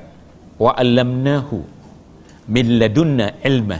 Allah mengatakan aku ajarkan dia Nabi Nabi Hadir dari sisi kami ilmu. Dalam surah Al-Kahfi kita boleh lihat ya ceritanya bagaimana jadi cerita ilmu laduni hanya diberikan kepada Nabi Hadir tapi orang-orang sufi mengambil cerita Nabi Hadir mereka mengatakan mereka boleh dapat ilmu laduni dikatakan ilmu antum ni semua adalah ilmu daripada orang mati. Nabi Muhammad sudah mati kata mereka. Hadis-hadis yang diriwayatkan oleh Bukhari Muslim semua sudah mati. Tapi mereka mendapat ilmu direct daripada Allah yang tak akan mati ilmu apa namanya ilmu laduni ini propaganda mereka dalam buku-buku mereka jadi kita katakan tidak ada manusia selain Nabi dan Rasul diberi Allah Subhanahu Wa Taala syariat Adapun orang-orang sufi, mereka mengatakan dia dapat syariat sendiri daripada Allah, dinamakan ilmu laduni. Jadi orang yang percaya seperti ini, kata syekh kita, Al-Abdali, Al-Wasibi, dikeluar daripada Islam ataupun batal keislamannya. Dan seterusnya yang terakhir, kita lihat yang terakhir, Allahu Akbar. Pembatalan yang ke-10 apabila seorang berpaling dari agama Allah dan sengaja meninggalkan hukum hukum taklifi yang diwajibkan kepadanya. Hukum taklifi lima. Wajib, haram, sunnah, makruh, jaiz. Wajib, haram, sunnah, makruh, mubah atau jaiz. Ini hukum taklifi.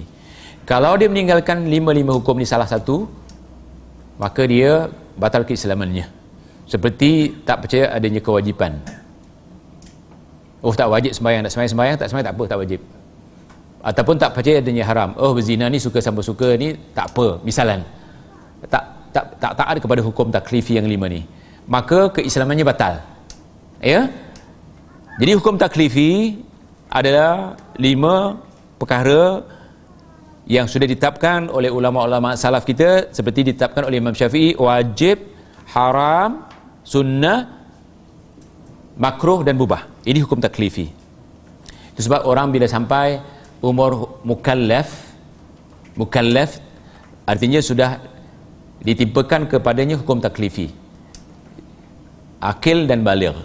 Baligh adalah yang mukallaf. Mukallaf artinya diwajibkan hukum taklifi kepadanya. Wajib.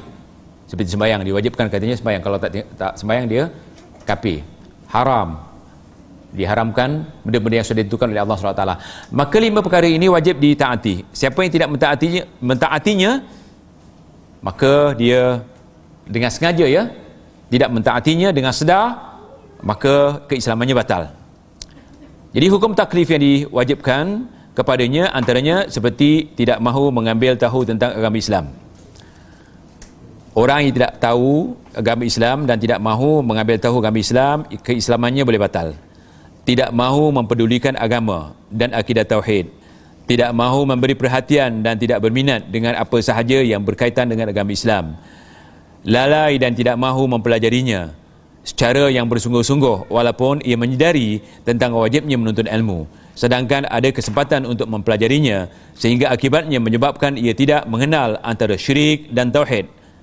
Tidak tahu bagaimana menunaikan ibadah dengan sempurna maka orang seperti ini batal keislamannya. Kami nukil cara jujur apa yang ditulis oleh syekh kita syekh Al-Abdali.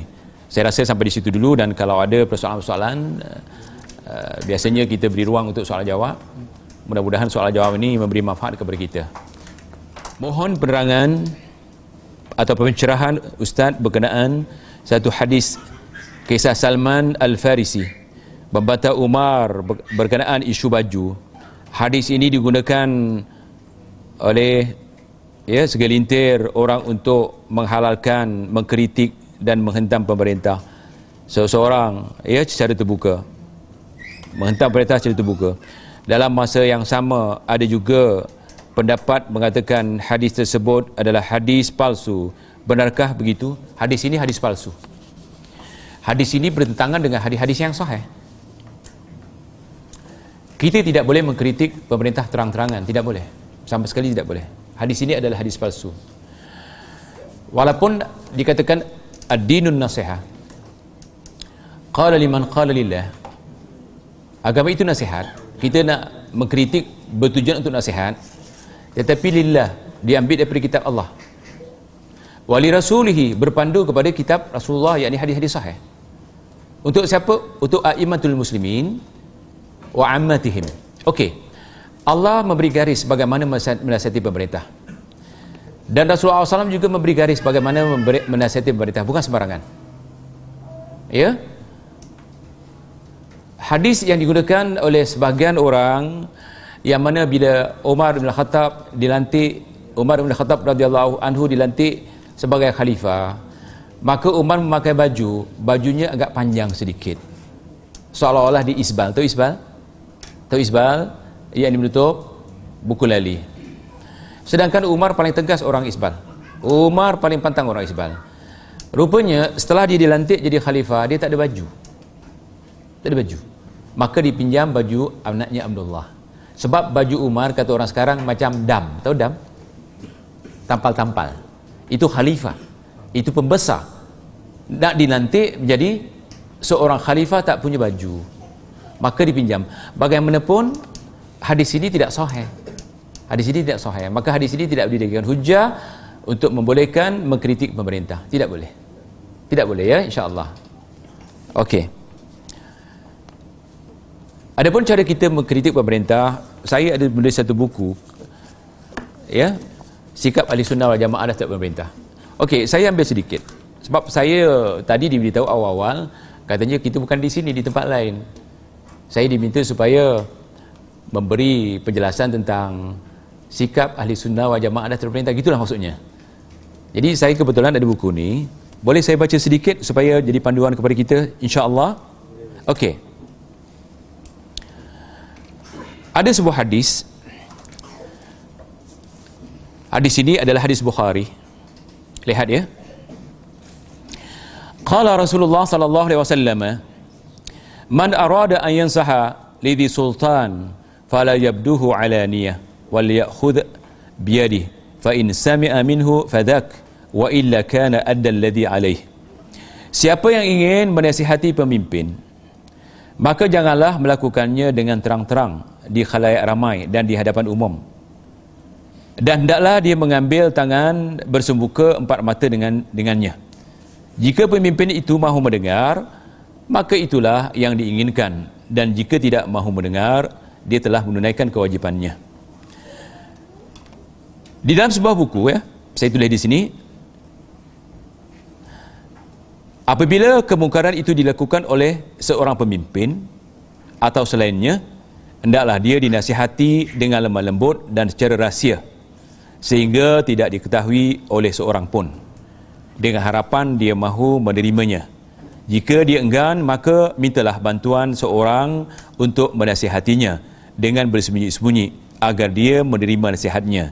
Jika sekiranya dia menolak juga maka boleh secara terang-terang mengingkari sifat pemimpin. Mengingkari bukan mengkritik pemimpin Kemudian Imam Syaukani rahimahullah berkata, orang yang menyedari sebahagian permasalahan tentang kesalahan pemimpin, hendaklah menasihatinya jangan menyebarkan di halaman di apa di di hadapan halayak ramai ataupun di depan publik.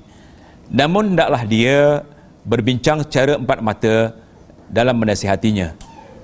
Tidak merendahkan dan tidak menjatuhkan marwah dan bertabatnya serta tidak melekehkannya sebagaimana terdapat dalam hadis-hadis sahih. Okey. Saya ambil perkataan ini dalam sebuah uh, buku yang ditulis oleh Imam Syaukani, Salil Jar. Begitu juga. Ya. Usama Abu Usama Zaid mengatakan, "Nasihatilah para penguasa, perbanyakkanlah doa untuk mereka agar mereka melakukan kebaikan dan kebenaran dalam beramal dan menjalankan hukum-hukum. Sesungguhnya jika mereka baik, maka akan baiklah rakyat. Hati-hatilah kamu, jangan sampai kamu mendoakan keburukan dan melaknat mereka. Kerana yang demikian hanya akan menambah kerusakan keadaan orang-orang Islam. Tetapi mintalah, mintalah ampunan kepada Allah untuk penguasa, yang di pemerintah yang yang zalim. Semoga mereka meninggalkan perbuatan yang tidak baik, kemudian dihilangkan dihilangkanlah musibah dari kaum muslimin. Saya baca sedikit lagi, minta maaf. Sebab ini perlu penjelasan. Saya baca maknanya, sebuah hadis, sesungguhnya manusia itu apabila mereka melihat kezaliman dan mereka tidak mencegah dengan tangan, maka dibimbangkan Allah akan menyiksa mereka keseluruhannya. Okey, kadang-kadang hadis ini digunakan oleh sebagian orang terhadap pemimpin. Artinya kalau pemimpin buat kezaliman, kalau kita tak tegah, maka kezaliman itu akan menyeluruh. Okey. Berkata Ibn Abil Izz rahimahullah, sesungguhnya Al-Quran dan As-Sunnah telah menunjukkan atas kewajipan menasihati pemerintah dengan seterusnya taat kepada pemerintah selama dia tidak memerintah agar melakukan kemaksiatan. Artinya kita taat kepada pemerintah selagi dia tak suruh kita buat maksiat kalau ada suruh buat maksiat kita tak boleh taat. Ada ayat la ta'ata li makhlukin fi maksiatillah jangan taat kepada makhluk dalam maksiat kepada Allah Subhanahu wa taala. Tapi digunakan ayat ini oleh beliau kalau pemimpin sudah buat kejahatan jangan taat. Kita lawan dia. Bukan macam tu. Disuruh kalau pemimpin menyuruh kita buat maksiat baru jangan taat. Sekali lagi dia buat maksiat itu urusan dia. Ya kalau nasihat tidaklah rahsia seterusnya cuba lihat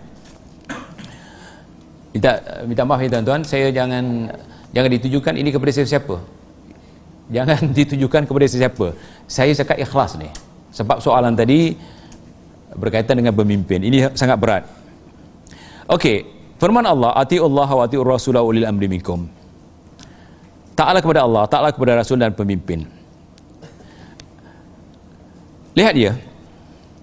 Ibn Lahas mengatakan, apabila menafsirkan ayat ini, dalam masalah mendengar, mendengar dan masalah menegur penguasa yang pemimpin, pendapat yang benar ialah melakukan secara individu, bukan di hadapan publik.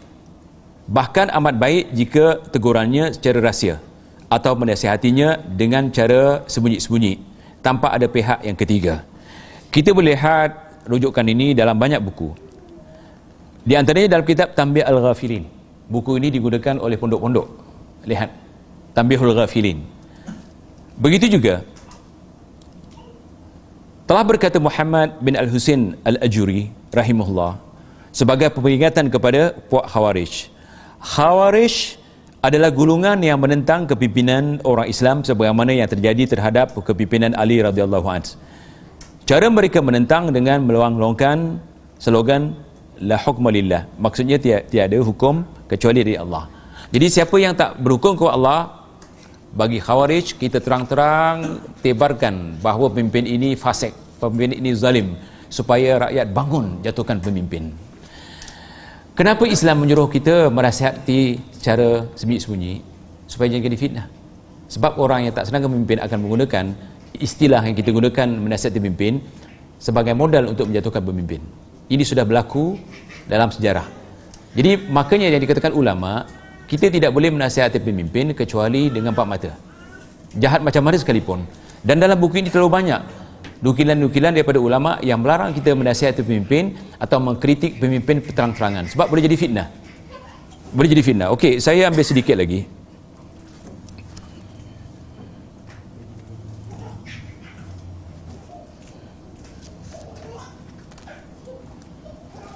misalnya ya kata Rasulullah Selepas peninggalkan peninggalanku ini, kamu akan diperintah oleh pemerintah demi pemerintah. Artinya tidak ada khalifah lagi. Ada pemerintah demi pemerintah. Seperti Mesir satu pemerintahan, Saudi satu pemerintahan, Malaysia satu pemerintahan, Indonesia satu pemerintahan. Ada pemerintah yang baik dan ada pemerintah yang baik, maka dia akan memerintah dengan kebaikan yang ada padanya. Ada pemerintah yang zalim, jahat, fajir, fa, fajir maka dia memerintah dengan keburukan kezaliman yang ada padanya. Patuhilah kepada mereka dan taatilah mereka pada perkara-perkara yang bersesuaian dengan kebenaran. Jika mereka melakukan kebaikan maka faedahnya untuk kamu dan juga mereka melakukan keburukan maka kamu. Jika mereka melakukan keburukan maka kamu ya jika sabar mendapat pahala dari keburukannya dan mereka mendapat dosa atas perbuatannya Begitu juga saya ambil maknanya.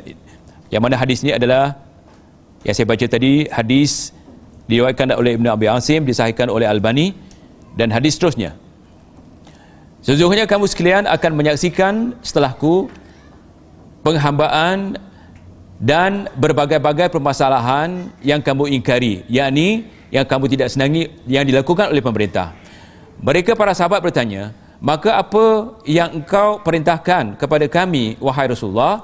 Baginda bersabda tunaikanlah kepada para penguasa yang di pemerintah pimpin hak mereka dan mintalah hak kamu kepada mereka.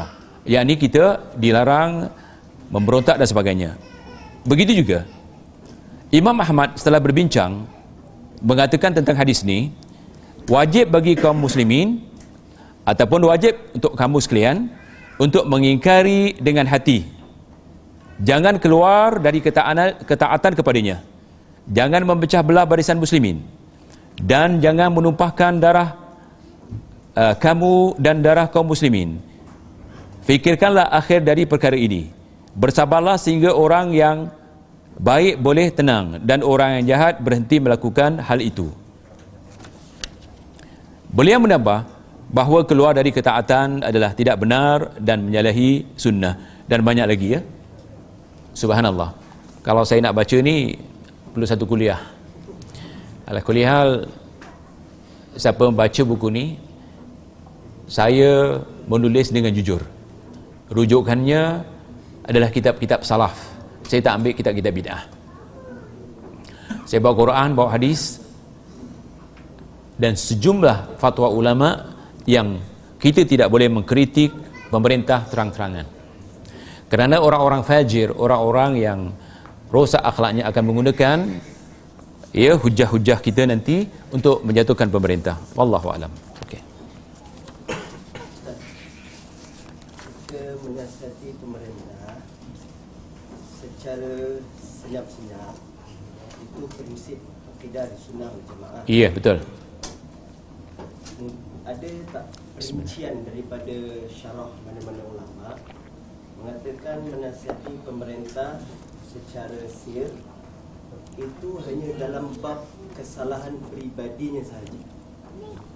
Tapi kalau melibatkan tentang kesalahan pemerintah yang berkait dengan soal kepentingan rakyat itu kita boleh mengkritik secara terang-terang.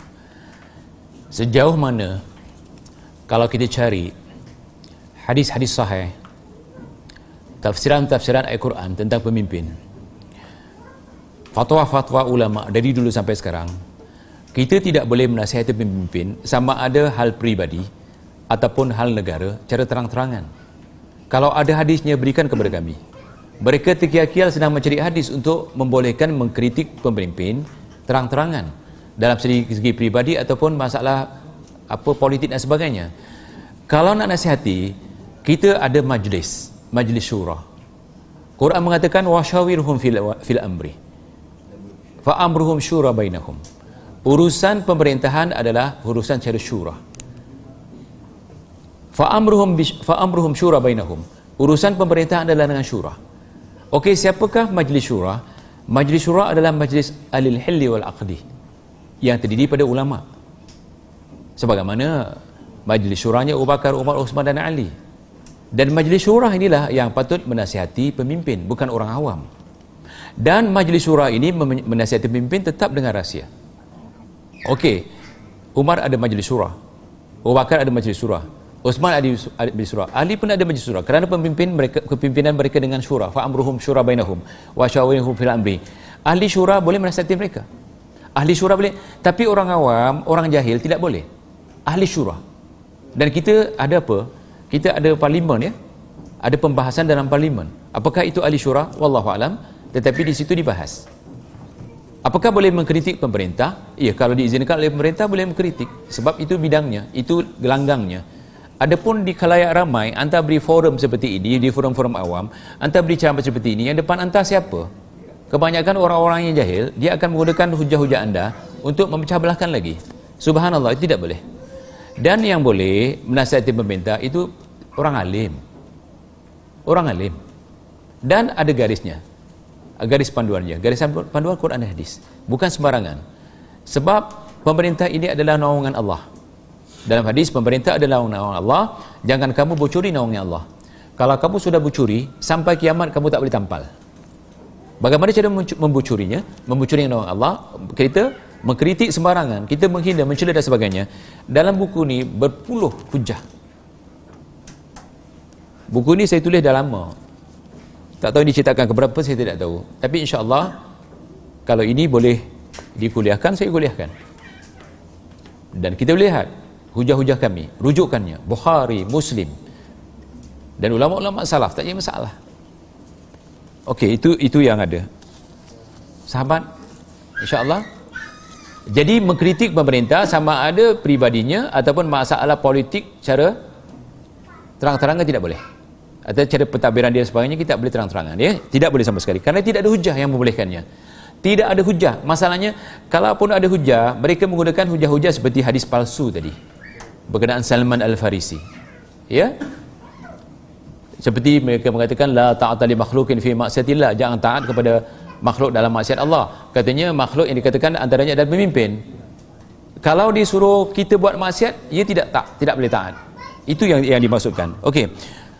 Ulama Oxford kata Allahu akbar. Saya tinggalkanlah ni dulu. Adakah seorang yang boleh siapa baca? Tulisannya separuh macam steno. Macam shorthand. Siapa boleh baca di sini insyaallah? Atau siapa siapa boleh bacakan ulama Oxford tadi tinggalkan dulu. Ya. Yeah. uh, baca kuat sedikit supaya dapat dirakam. Insyaallah. mohon pencerahan berkenaan hadis-hadis yang perawinya tidak lengkap seperti hadis oleh Syuaib bin Amir dari bapanya dari datuknya. Okey. Hadis-hadis seperti ini dalam ulumul hadis ulama salaf ditekankan ilmu sanad. Ilmu sanad makanya Uthaymin mengatakan orang-orang salaf ini salafiyun atau salafiyin minas salafiyin dia tidak boleh ditipu. Kerana apabila berpegang kepada hadis dia berpegang dengan sanadnya dulu bukan hadisnya. Apa itu sanadnya rawinya. Jadi ilmu sanad adalah ilmu yang paling canggih. Kita sudah belajar ya? Kalau perawinya ada penyakit macam-macam lah penyakitnya pelupa ataupun nyanyok ataupun pernah dengan muzik lihat. Pernah dengan muzik? Perawi dengan muzik saja tak boleh pakai. Ha, sekarang bukan pendengar muzik saja macam-macam. Itu pun tak dipakai ya orang yang fasik subhanallah. Kerana Al-Quran dan hadis adalah wahyu. Al-haqqu min rabbika fala takunanna minal mumtarin kebenaran itu dari Tuhanmu. Kebenaran yang benar-benar benar. Jadi kalau ada penyakit perawinya dalam hadis dalam ilmu sanad ditolak. Apalagi tak lengkap? Tergantung tak boleh. Ya insyaAllah. Hadis seperti ini tak boleh dipakai. Teruskan soalan. Adakah seorang yang ragu-ragu agamanya sekejap nak ke arah Islam dan di waktu lain nak convert ke agama lain sudah terbatal Islamnya? Batal Islamnya sebagaimana kita bincang tadi yang bahagian keberapa tu? Ragu. Dalam bab ni. Batal. Batal langsung. Sebab zalikal kitabu la raiba fi hudal lil muttaqin dimulakan dengan alif lam mim. Alif lam mim itulah isi alkitab. Dengan alif lam mim tak boleh ragu apalagi dengan kitab dia ragu. Bermakna kalau dia ragu sekejap percaya dengan Islam percaya dengan agama yang lain Islamnya batal. Sebab dalam Islam tak boleh ragu. Sama sekali tidak boleh ragu. Sama sekali tak boleh ragu. Ya insyaAllah. Teruskan soalan uh, apa nasihat Ustaz kalau ada kawan yang bersikap seperti itu Ad-dinun nasiha. Qala liman qala lillah wa li rasulihi wa li wa li kitabihi wa li ummatil muslimin wa ammatihim. Nasihati dia terus. Nasihati dia terus. Dan nasihati dengan Quran. Nasihati dengan hadis. Kerana dua ni insya-Allah mereka akan takut dengan Quran dan hadis. Sebab kalau orang tu mengatakan orang Islam bagaimanapun dia akan percaya Quran dan hadis jangan pakai jangan pakai akal-akalan jangan pakai kita punya kepandaian. Sebab kaedah dakwah kita dakwah itu nasihatlah. Ud'u ila sabili rabbika bil hikmah. Ajaklah ke jalan Tuhan Tuhanmu dengan hikmah. Imam Syafi'i menafsirkan hikmah di sini adalah Quran. Wal mau'izatil hasanah. Mau'izah hasanah ditafsirkan sebagai hadis. Wajadilhum billati ahsan. Dan berbincanglah dengan ilmu daripada Quran hadis tadi. Sebab wama wama alaika illal balaghul mubin tidak ada kewajipan bagi kamu kecuali menyampaikan dengan mubin. Mubin dengan bayan. Bayan tu Quran hadis. Ya? Uh, watawasaw bil haq watawasaw bis sabar berdakwalah dengan hak. Hak tu Quran dan hadis. Kerana Allah mengatakan al haqqu mir rabbika fala takunanna minal mumtarin. Kebenaran itu dari Tuhanmu kamu jangan ragu. Jadi sampaikanlah hak. Sampaikanlah Quran dan hadis. Dan hendaklah kita sabar dalam menyampaikannya. Watawasaw bil haq watawasaw bis sabar kita perlu kesabaran yang tinggi bila dah nak nasihatkan kawan-kawan kita seperti ini. Kesabaran yang tinggi artinya jangan jemu. Teruskan. Sampai dia tinggalkan kita. Jangan kita tinggalkan dia. Itu kaedah kita. Ya? Teruskan soalan. Uh, kita boleh mengambil manfaat dan tulisan tokoh syiah. Uh, dia beri contoh ada ulama hadis yang ambil hadis dari tokoh khawarij kerana orang tu tidak pernah bohong. Boleh ke ustaz? Tidak boleh berjaga digantung ada kaedah digunakan oleh orang-orang yang tidak faham muazanah. Timbang tara. Timbang tara ini kaedah kalau mereka dah buat baik maka jangan di lupakan kebaikannya lupakan kejahatannya. Ambillah kebaikannya. Di dalam Islam ada dua kejahatan satu kejahatan akidah. Batal akidah. Satu kejahatan yang luar akidah. Kalau kita katakan muazanah ini ditimbang yang penting orang tu baik lihat ayat Allah Subhanahu wa taala la in asyrakta la yahbatanna amaluka wa la takunanna minal khasirin. Jika engkau syirik semua amalan kau batal. Jika penulis itu syiah syirik Allah batalkan semua amalannya. Kalau dikatakan tulisannya juga Allah batalkan kerana dia sudah syirik apa saja hasilnya sudah dibatalkan kenapa kita ambil?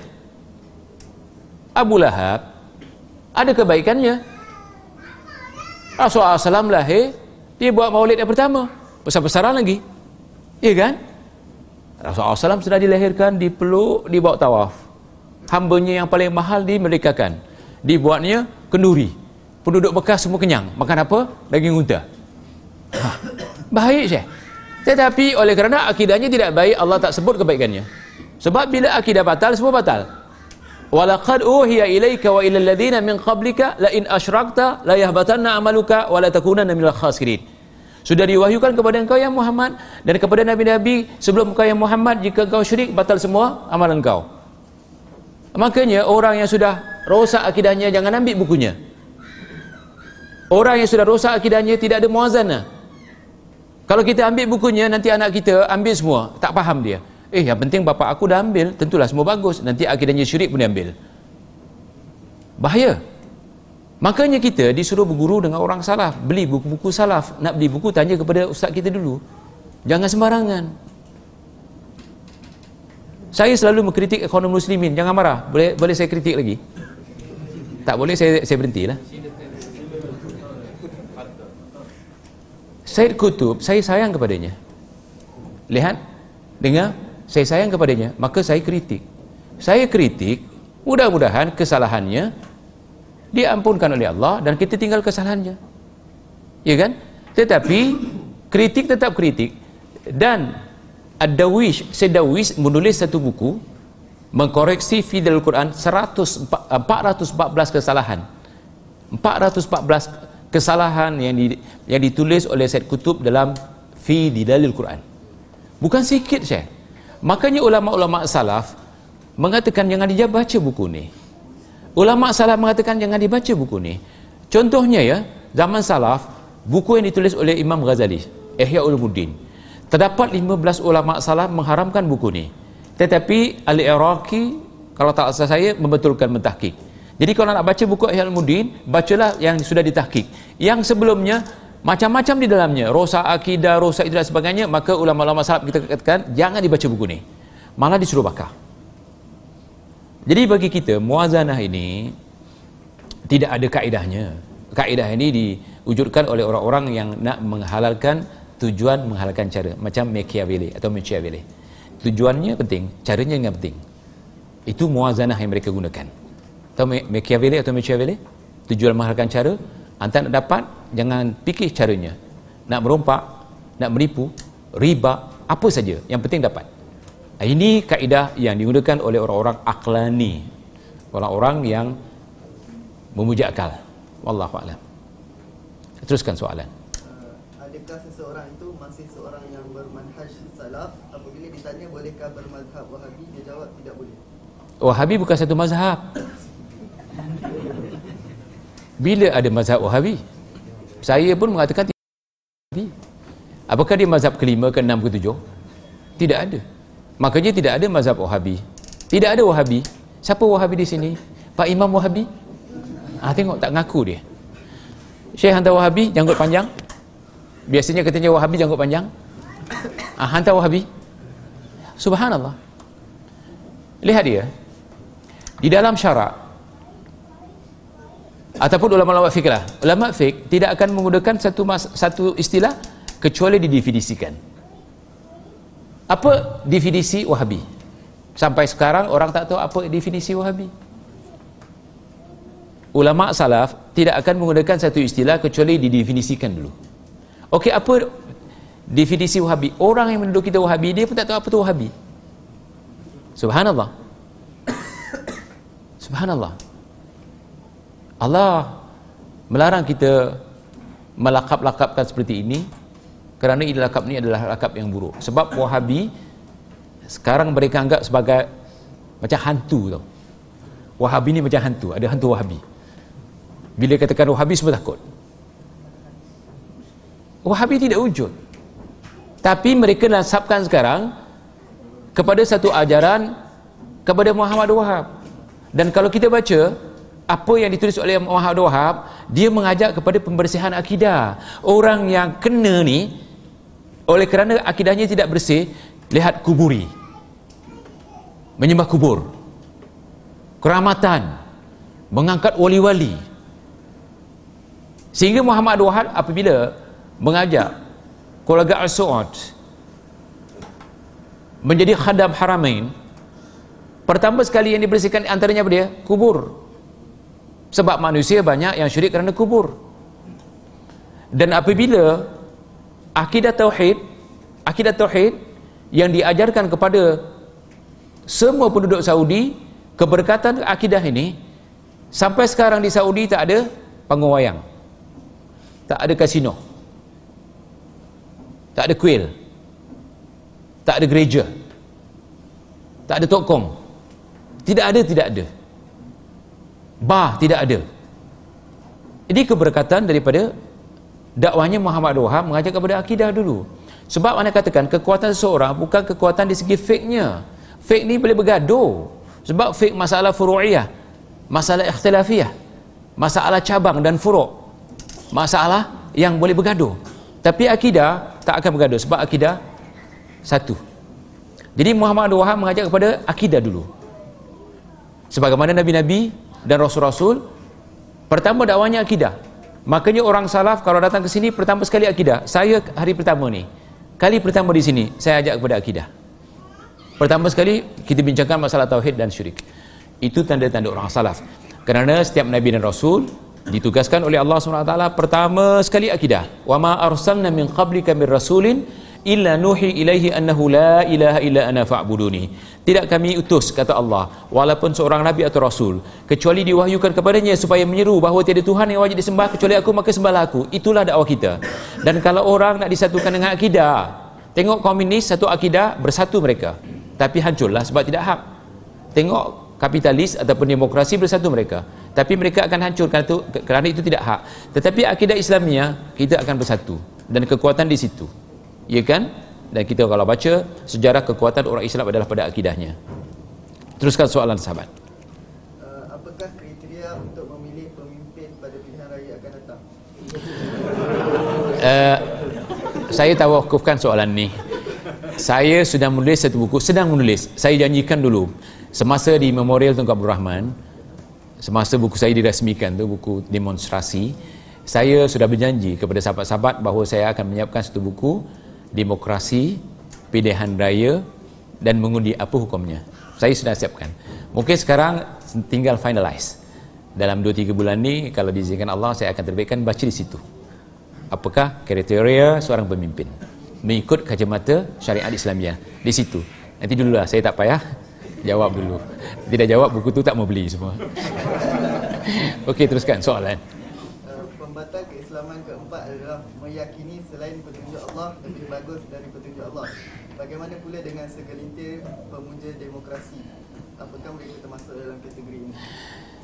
Kalau itu satu akidah. Kalau itu satu akidah. Bermakna rosak akidahnya. Kalau itu satu budaya. Ya budaya demonstrasi satu budaya. Saya rasa insya-Allah. Tetapi kebanyakan orang yang buat demo tu orang jahil, minta maaf. Kebanyakan yang buat demo tu tak tahu hukum. Kalau tahu hukum dia tak akan lakukan. Dan demonstrasi ini asalnya daripada Yahudi. Bilakah demonstrasi yang berlaku di dalam negara Islam yang pertama kali dalam pemerintahan Osman? Osman terbunuh oleh kerana gara-gara Abdullah bin Sabah buat demonstrasi. Jadi demonstrasi yang pertama dilakukan oleh Yahudi. Ingat, kata Rasulullah SAW, umat ini akan ikut Yahudi, mula sehasta, kemudian sejengkal, kemudian masuk ke lubang biawak mereka akan ikut kata Rasulullah SAW apakah yang diikut itu Yahudi ya Rasulullah kata Rasulullah SAW kalau bukan Yahudi siapa lagi jadi demonstrasi ini diujurkan oleh Abdullah bin Sabah dan pemerintahan Osman sehingga Osman terbunuh. Ya? Jadi demonstrasi tidak ada. Ada mengatakan bahawa apabila Rasulullah SAW dapat uh, menjadikan Umar dan Hamzah kalau tak saya lah ceritanya begitu Umar dan Hamzah masuk Islam maka buat demo. Yang ini dengan Umar yang ini dengan Hamzah katanya. Itu cerita palsu semua tidak ada ceritanya mereka mereka reka cerita seperti ini supaya uh, demonstrasi dihalalkan. Saya sudah menulis satu buku uh, tentang demonstrasi dan buku ini saya rujuk kepada ulama-ulama. Di antaranya saya merujuk kepada ulama yang masih hidup. Siapa dia?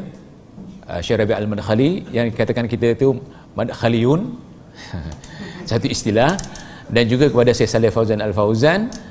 Dan ada wakil daripada Saudi datang ke rumah saya mengambil sejumlah buku saya dan buku saya dibawa ke Darul Iftar. Di situ ada penterjemah bahasa Melayu ataupun bahasa Indonesia. Dan di antaranya yang mereka senang dengan buku demonstrasi. Ya kata mereka ya berikan tahu kepada umat bahawa demonstrasi ini bukan ajaran Islam. Demonstrasi adalah ajaran Yahudi. Walan tarda angkal yahud walan nasara hatta tattabi'a milatahum tidak akan redha Yahudi Nasrani kecuali kita ikut dia. Di antaranya untuk menghancurkan pemerintah adalah demo. Sebagaimana Mesir ia dapat dijatuhkan Husni Mubarak dengan demo. Sebagaimana Syekh Bahlawi di Iran dulu dapat dijatuhkan dengan demo begitu juga dulu Mao Zedong hampir-hampir dijatuhkan dengan demo tapi gagal. Dan kejadian-kejadian yang terawal menjatuhkan pemerintah Islam sehingga dibunuh pemerintah Islam melalui demonstrasi adalah perbuatan Yahudi laknatullah Abdullah bin Sabah sehingga pemerintahan Osman jatuh. Dan berapa banyak yang mati. Dan dengan pemerintahan dan jatuhnya pemerintahan Osman dibunuh oleh puak-puak demonstrasi jadi masalah pemerintahan Ali. Dan Ali akhirnya dibunuh oleh mereka berpunca daripada fitnah Abdullah bin Sabah gara-gara demonstrasi. Kerana bila bila uh, Osman dibunuh Yazid bangun. Ya? Disuruh Ali disuruh Ali tangkap siapa pembunuh Osman.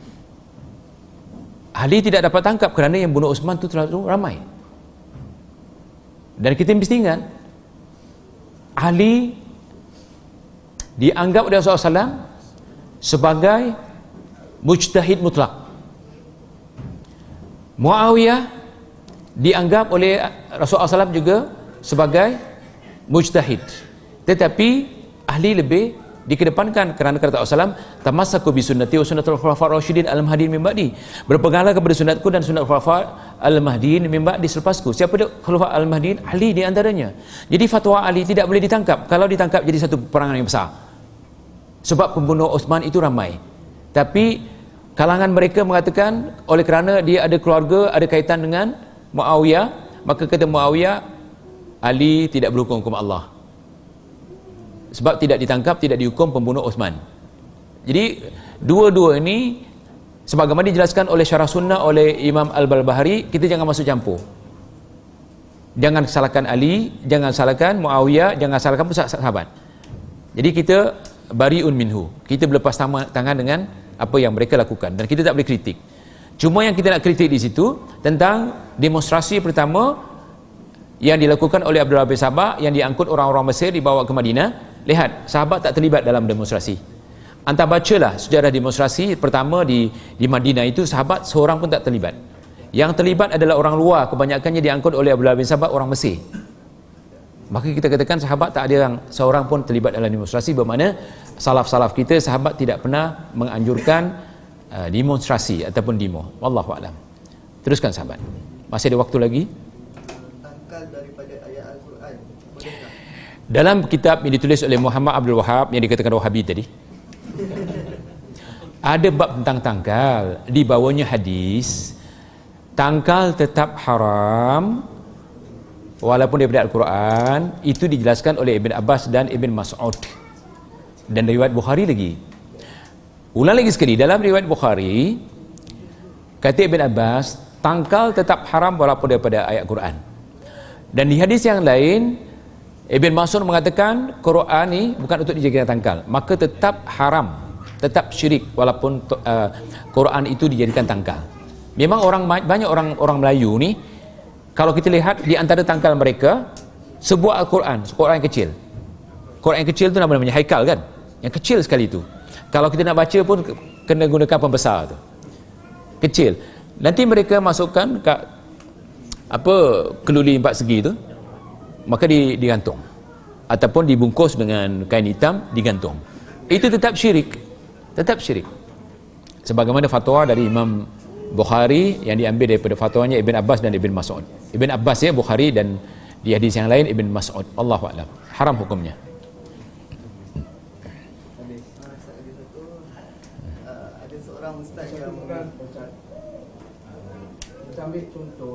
Nawawi Iya. Ibn Iya. Rasa mereka amat terlalu besar pada pada Iya. Tengok masa sekarang kitab mereka Alhamdulillah Iya. Iya. Tapi hari ini mereka, mereka ni tergencir dalam Asyirah kan? Asyirah Jadi kita kembali kepada apa Ustaz cakap tadi Kemandang Iya. Sebabkan dia terlalu besar. Iya. Kita Sebenarnya ya kita jangan, jangan samakan Imam Nawawi ataupun Ibn Hajar Al-Asqalani dengan ulama-ulama zaman sekarang. Ibn Hajar Al-Asqalani Imam Nawawi dia menghabiskan waktunya seumur hidupnya untuk berkhidmat untuk Islam ni, untuk agama. Dan kitab-kitab mereka jadi rujukan kita sampai sekarang. Apakah akidah Asy'ariyah yang ada pada Imam uh, uh, Nawawi dan Ibn Hajar Al-Asqalani sebagaimana imam imam sekarang yang mana akidah yang diajarkan oleh imam-imam ataupun uh, ulama-ulama Asy'ariyah sekarang yang dimulakan dengan wujud yang disifat 20 kan? Uh, sifat yang wajib bagi Allah 20 yang mustahil 20 yang harus tak tahu berapa 20 ya? Ayah tak tahulah kita. Tapi Imam Nawawi Ibn Hajar Asqalani tidak pernah menafsirkan wujud kepada satu kaedah wahdatul wujud. Tidak ada. Imam Nawawi tidak pernah menteorikan wujud dengan kaedah wahdatul wujud sekarang. Wahdatul wujud sekarang wahdah wahdah artinya wujudnya Allah boleh bersatu dengan wujudnya manusia. Dia dikatakan wahdatul wujud. Wahdatul wujud. Artinya Allah boleh meresap kepada saya saya meresap kepada Allah dalam satu wujud. Imam Nawawi tidak pernah menteorikan itu. Jadi Imam Nawawi mengambil akidah Imam Abu Hasan Ash'ari tidak ditafsirkan sebagaimana penafsiran orang sekarang sehingga tafsirannya membawa kepada kesyirikan. Itu berbeza amat berbeza. Dan Imam Abu Hasan Ash'ari kita tahu bahawa akidahnya akhirnya dia kembali kepada akidah salafiyah. Okey, apakah asya, akidah asy'ariyah yang diambil oleh Imam Ibn Hajar Al-Asqalani dan diambil oleh Imam Nawawi setelah Imam Abu Hasan Asy'ari kembali kepada akidah yang sahihah dalam kitabnya Al-Ibanan Usulid Diyanah dalam kitabnya Maqalat Islamiyin dalam kitabnya yang dikatakan apa? Uh, Luma sebab Imam Nawawi pernah mengambil satu daripada fatwa dari salah satu kitab yang ditulis oleh Imam uh, Abu Hasan Asy'ari setelah dia tobat daripada akidah Mu'tazilah. Akidah Mu'tazilah ada rakaman ada salinan. Imam Nawawi ya ataupun orang-orang bermazhab Imam uh, Syafi'i ini yang kembali mengambil fatwa Imam Nawawi mengambil juga dalam buku yang sama dari fatwa Imam Abu Hasan Asy'ari. Ini kita berbaik sangka bahawa berbeza akidah Imam Abu Hasan Asy'ari maaf akidah Imam Nawawi akidah Imam uh, Ibn Hajar Asqalani dengan akidah orang yang sekarang ni Imam Nawawi paling pantang dengan istilah wahdatul wujud. Tapi mereka sekarang ada wahdatul wujud. Yang menghidupkan wahdatul wujud itu orang-orang rata-rata yang berakidah Asy'ariyah. Contohnya, saya bawa contoh tadi minta maaf. Said Kutub. Said Kutub adalah Asy'ari Asy'ari Tulin. Maka dalam kitabnya Fidil Quran berapa kali diulang tentang wahdah-wahdah atau wahdatul wujud. Itu tidak ada dalam tulisan-tulisan Imam Ibn Hajar Al-Asqalani ataupun Imam Nawawi. Jadi kita berbaik sangka Imam Nawawi dan Imam Ibn Hajar Al-Asqalani akidah Asy'ariyahnya tidak seperti akidah menyeleweng yang dianut oleh orang sekarang. Itu kami sudah dijelaskan. Ya. jadi jangan kita ambil muazanah oh Imam Abu Hasan Asy'ari ini Ibn Hajar Al-Asqalani dan Imam Nawawi dia akidahnya Asy'ari sesat jangan macam tu kalau kita mengatakan bahawa Imam Abu Hasan Asy'ari apa Imam Nawawi dan Ibn Hajar Al-Asqalani itu sesat takut sesat tu kembali kepada kita. Tiba-tiba nak pakai muazanah tengok Imam Nawawi ni kan sesat kenapa kita ambil fikirnya? Jangan macam tu. Sebab tidak ada tulisan Imam Nawawi yang memperkatakan tentang akidah Ash'ari yang kita boleh hukum sebagai sesat. Orang menganggap dia berakidah Ash'ariyah. Orang melakapkan ataupun menamakan Imam Abu, apa Imam Nawawi dan Imam Ibn Hajar Asqalani sebagai akidah Ash'ari bila akidah Ash'ari mereka terus katakan sesat ataupun apa syirik dan sebagainya. Kita tidak boleh menuduh Imam apa Imam Nawawi uh, Ibn Hajar kerana Ibn Hajar dan Imam Nawawi sampai sekarang jadi rujukan dunia. Ulama salaf sendiri. Tengok. Ibn Qayyim Ibn Taymiyah merujuk kepada siapa? Imam Nawawi Imam Ibn Hajar Asqalani mereka ahli ilmu menghabiskan masanya sepanjang hayatnya untuk untuk Islam. Jadi kita tidak boleh menganggap bahawa mereka itu sesat. Memang saya tahu ada kalangan salafi mengatakan bahawa Imam Ibn Hajar Asqalani dan Imam Nawawi sesat kerana Asy'ari. Itu salah. Ulama-ulama salaf kita marah siapa yang mengatakan seperti itu. Jangan disesatkan kerana tak layak kita menyesatkan mereka. Dan apa kata Rasulullah SAW, luhumul ulama masmumah. Daging-daging ulama itu beracun. Kalau kita silap menganggap ulama sehingga didengar oleh masyarakat masyarakat ambil perkataan yang kita katakan tadi lihat dia laknat Allah akan ditipukan kepada orang seperti itu. Sebab luhumul ulama masmuma daging-daging ulama itu beracun bermakna siapa kutik dia akan mati. Yang mati akidahnya. Dan orang yang mati akidahnya itu kerana dilaknat oleh Allah atau mati hatinya. Orang yang mati hatinya itu dilaknat oleh Allah. Sebagaimana Yahudi dan Nasrani jadi sahabat ya saya suka soalan ni sebab saya sering dengar orang mengatakan tengok Ibn Hajar tengok Imam Nawawi dia Asy'ari kenapa kita ambil fikirnya kenapa kita ambil hadisnya? Kita katakan akidah Imam Muslim dan akidah Imam Ibn Hajar tak sama seperti akidah Asy'ari sekarang. Asy'ari sekarang kuburi. Asy'ari akidah orang yang mengatakan Asy'ari sekarang dia memuja wali-wali sedangkan Ibn Hajar dan Ibn uh, ataupun Imam Nawawi itu pantang tu benda tu macam tu. Ya kuburi dijelaskan oleh Imam Nawawi, diambil daripada Imam Syafi'i. Tapi orang-orang yang dikatakan yang berkata akidah Asy'ari sekarang kebanyakannya kuburi. Allahu a'lam. Ada lagi soalan? Uh, ada seorang ustaz yang mengatakan dia mengikut salafus soleh.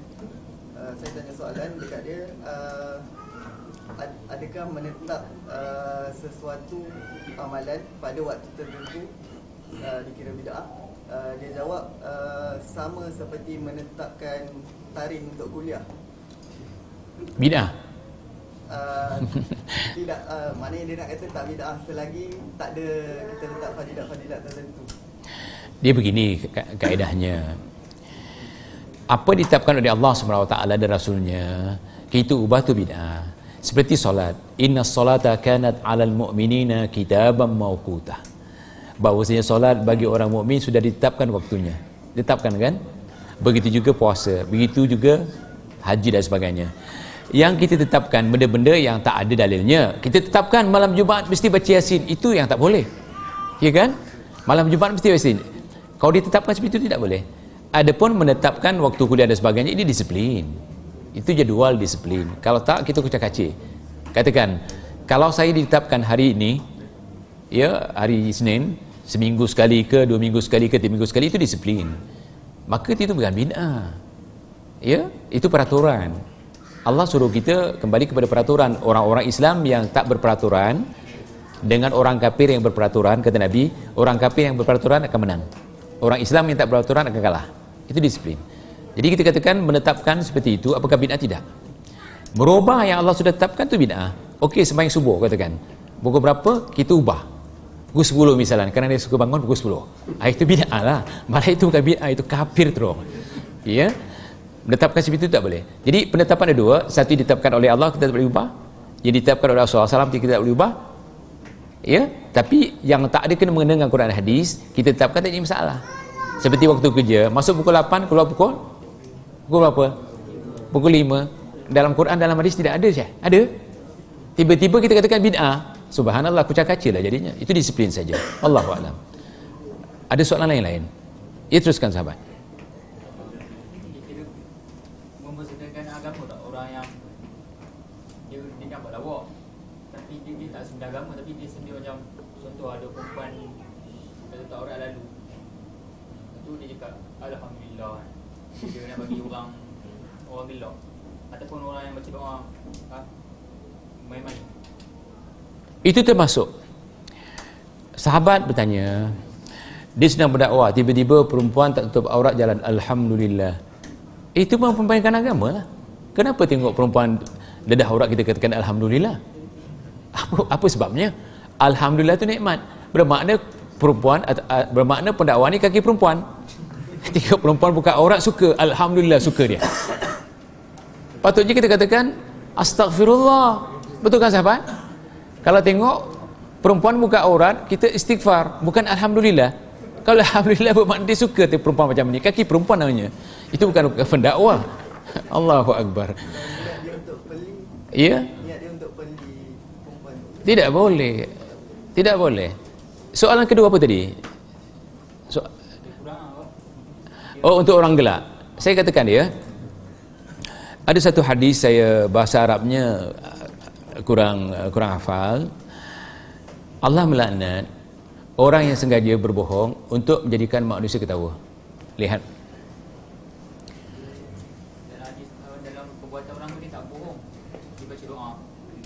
dia baca doa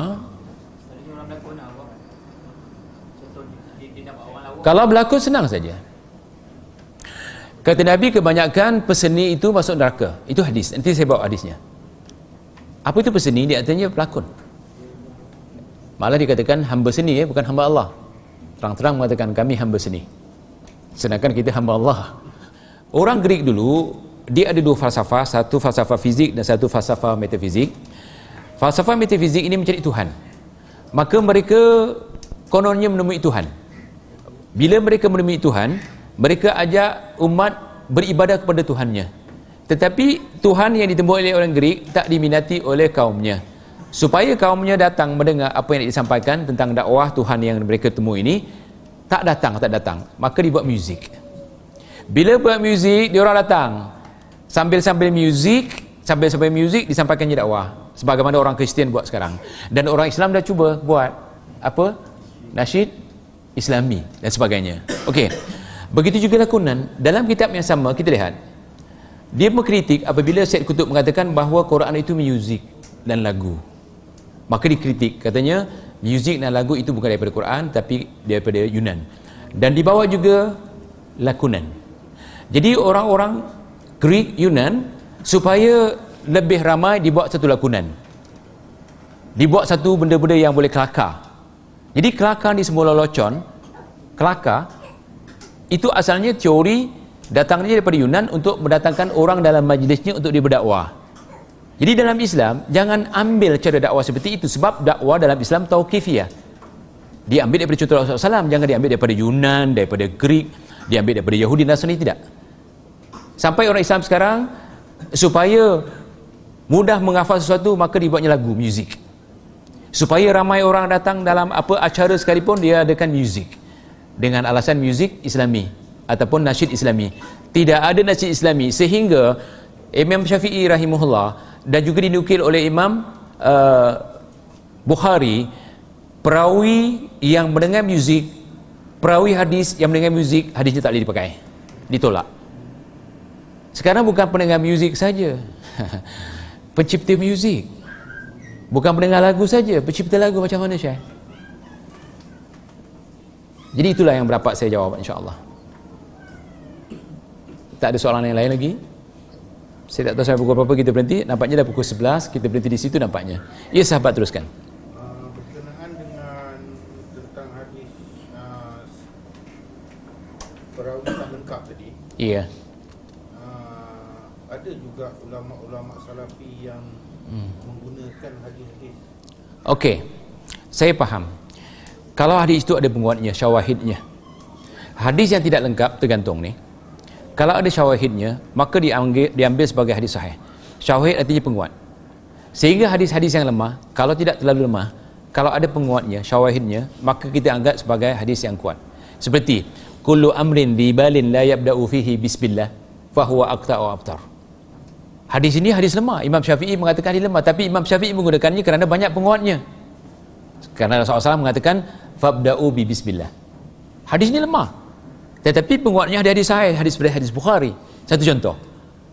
Satu hadis, kullu amrin di balin la yabda'u fihi bismillah fahuwa aqta'u abtar. Hadis ini lemah, memang tak boleh pakai. Tetapi diangkat oleh Imam Syafi'i sehingga semua kitab-kitabnya dimulakan dengan bismillah. Kerana kata Rasulullah mengatakan fabda'u bi bismillah. Mulakanlah amalan kamu dengan bismillah, seperti makan, bismillah. Bukan bismillahirrahmanirrahim ya. Tapi orang sekarang bismillahirrahmanirrahim. Hatta ambil wudu, fabda'u bi bismillah. Hadis bukhari. Tapi orang ambil uduk a'udzubillahi minasyaitanirrajim. Bismillahirrahmanirrahim. Tambah lagi nawaitu rafal hadasil asghar lillahi taala. Ya syekh. Jangan suruh bismillah saja.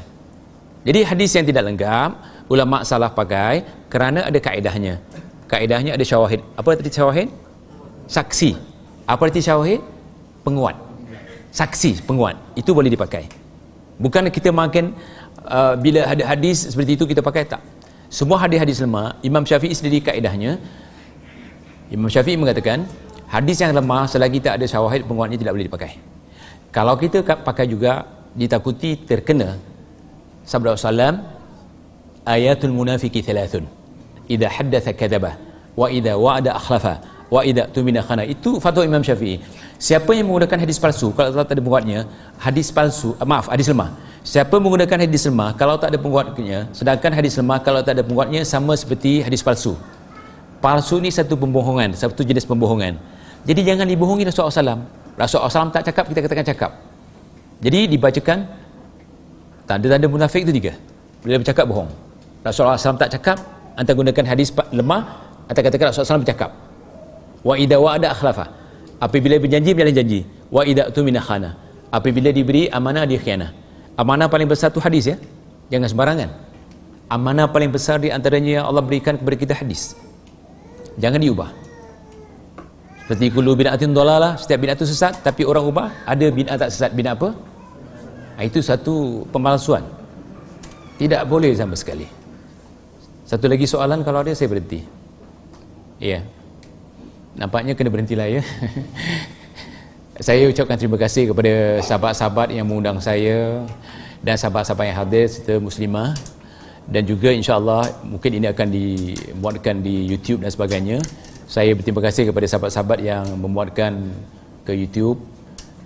Cuma saya meminta muatkanlah dengan cara jujur. Ya, jangan taruh tajuk-tajuk yang menjadikan orang marah. Itu saja. Ya. Itu yang saya harapkan. Jadi saya sudahi aqulu qawli hadha astaghfirullah li wa lakum wa sallallahu ala muhammadin wa ala alihi wa sahbihi wa sallam subhanakallahumma wa bihamdika asyhadu an la ilaha illa anta astaghfiruka wa atubu ilaik wallahu alam assalamualaikum warahmatullahi wabarakatuh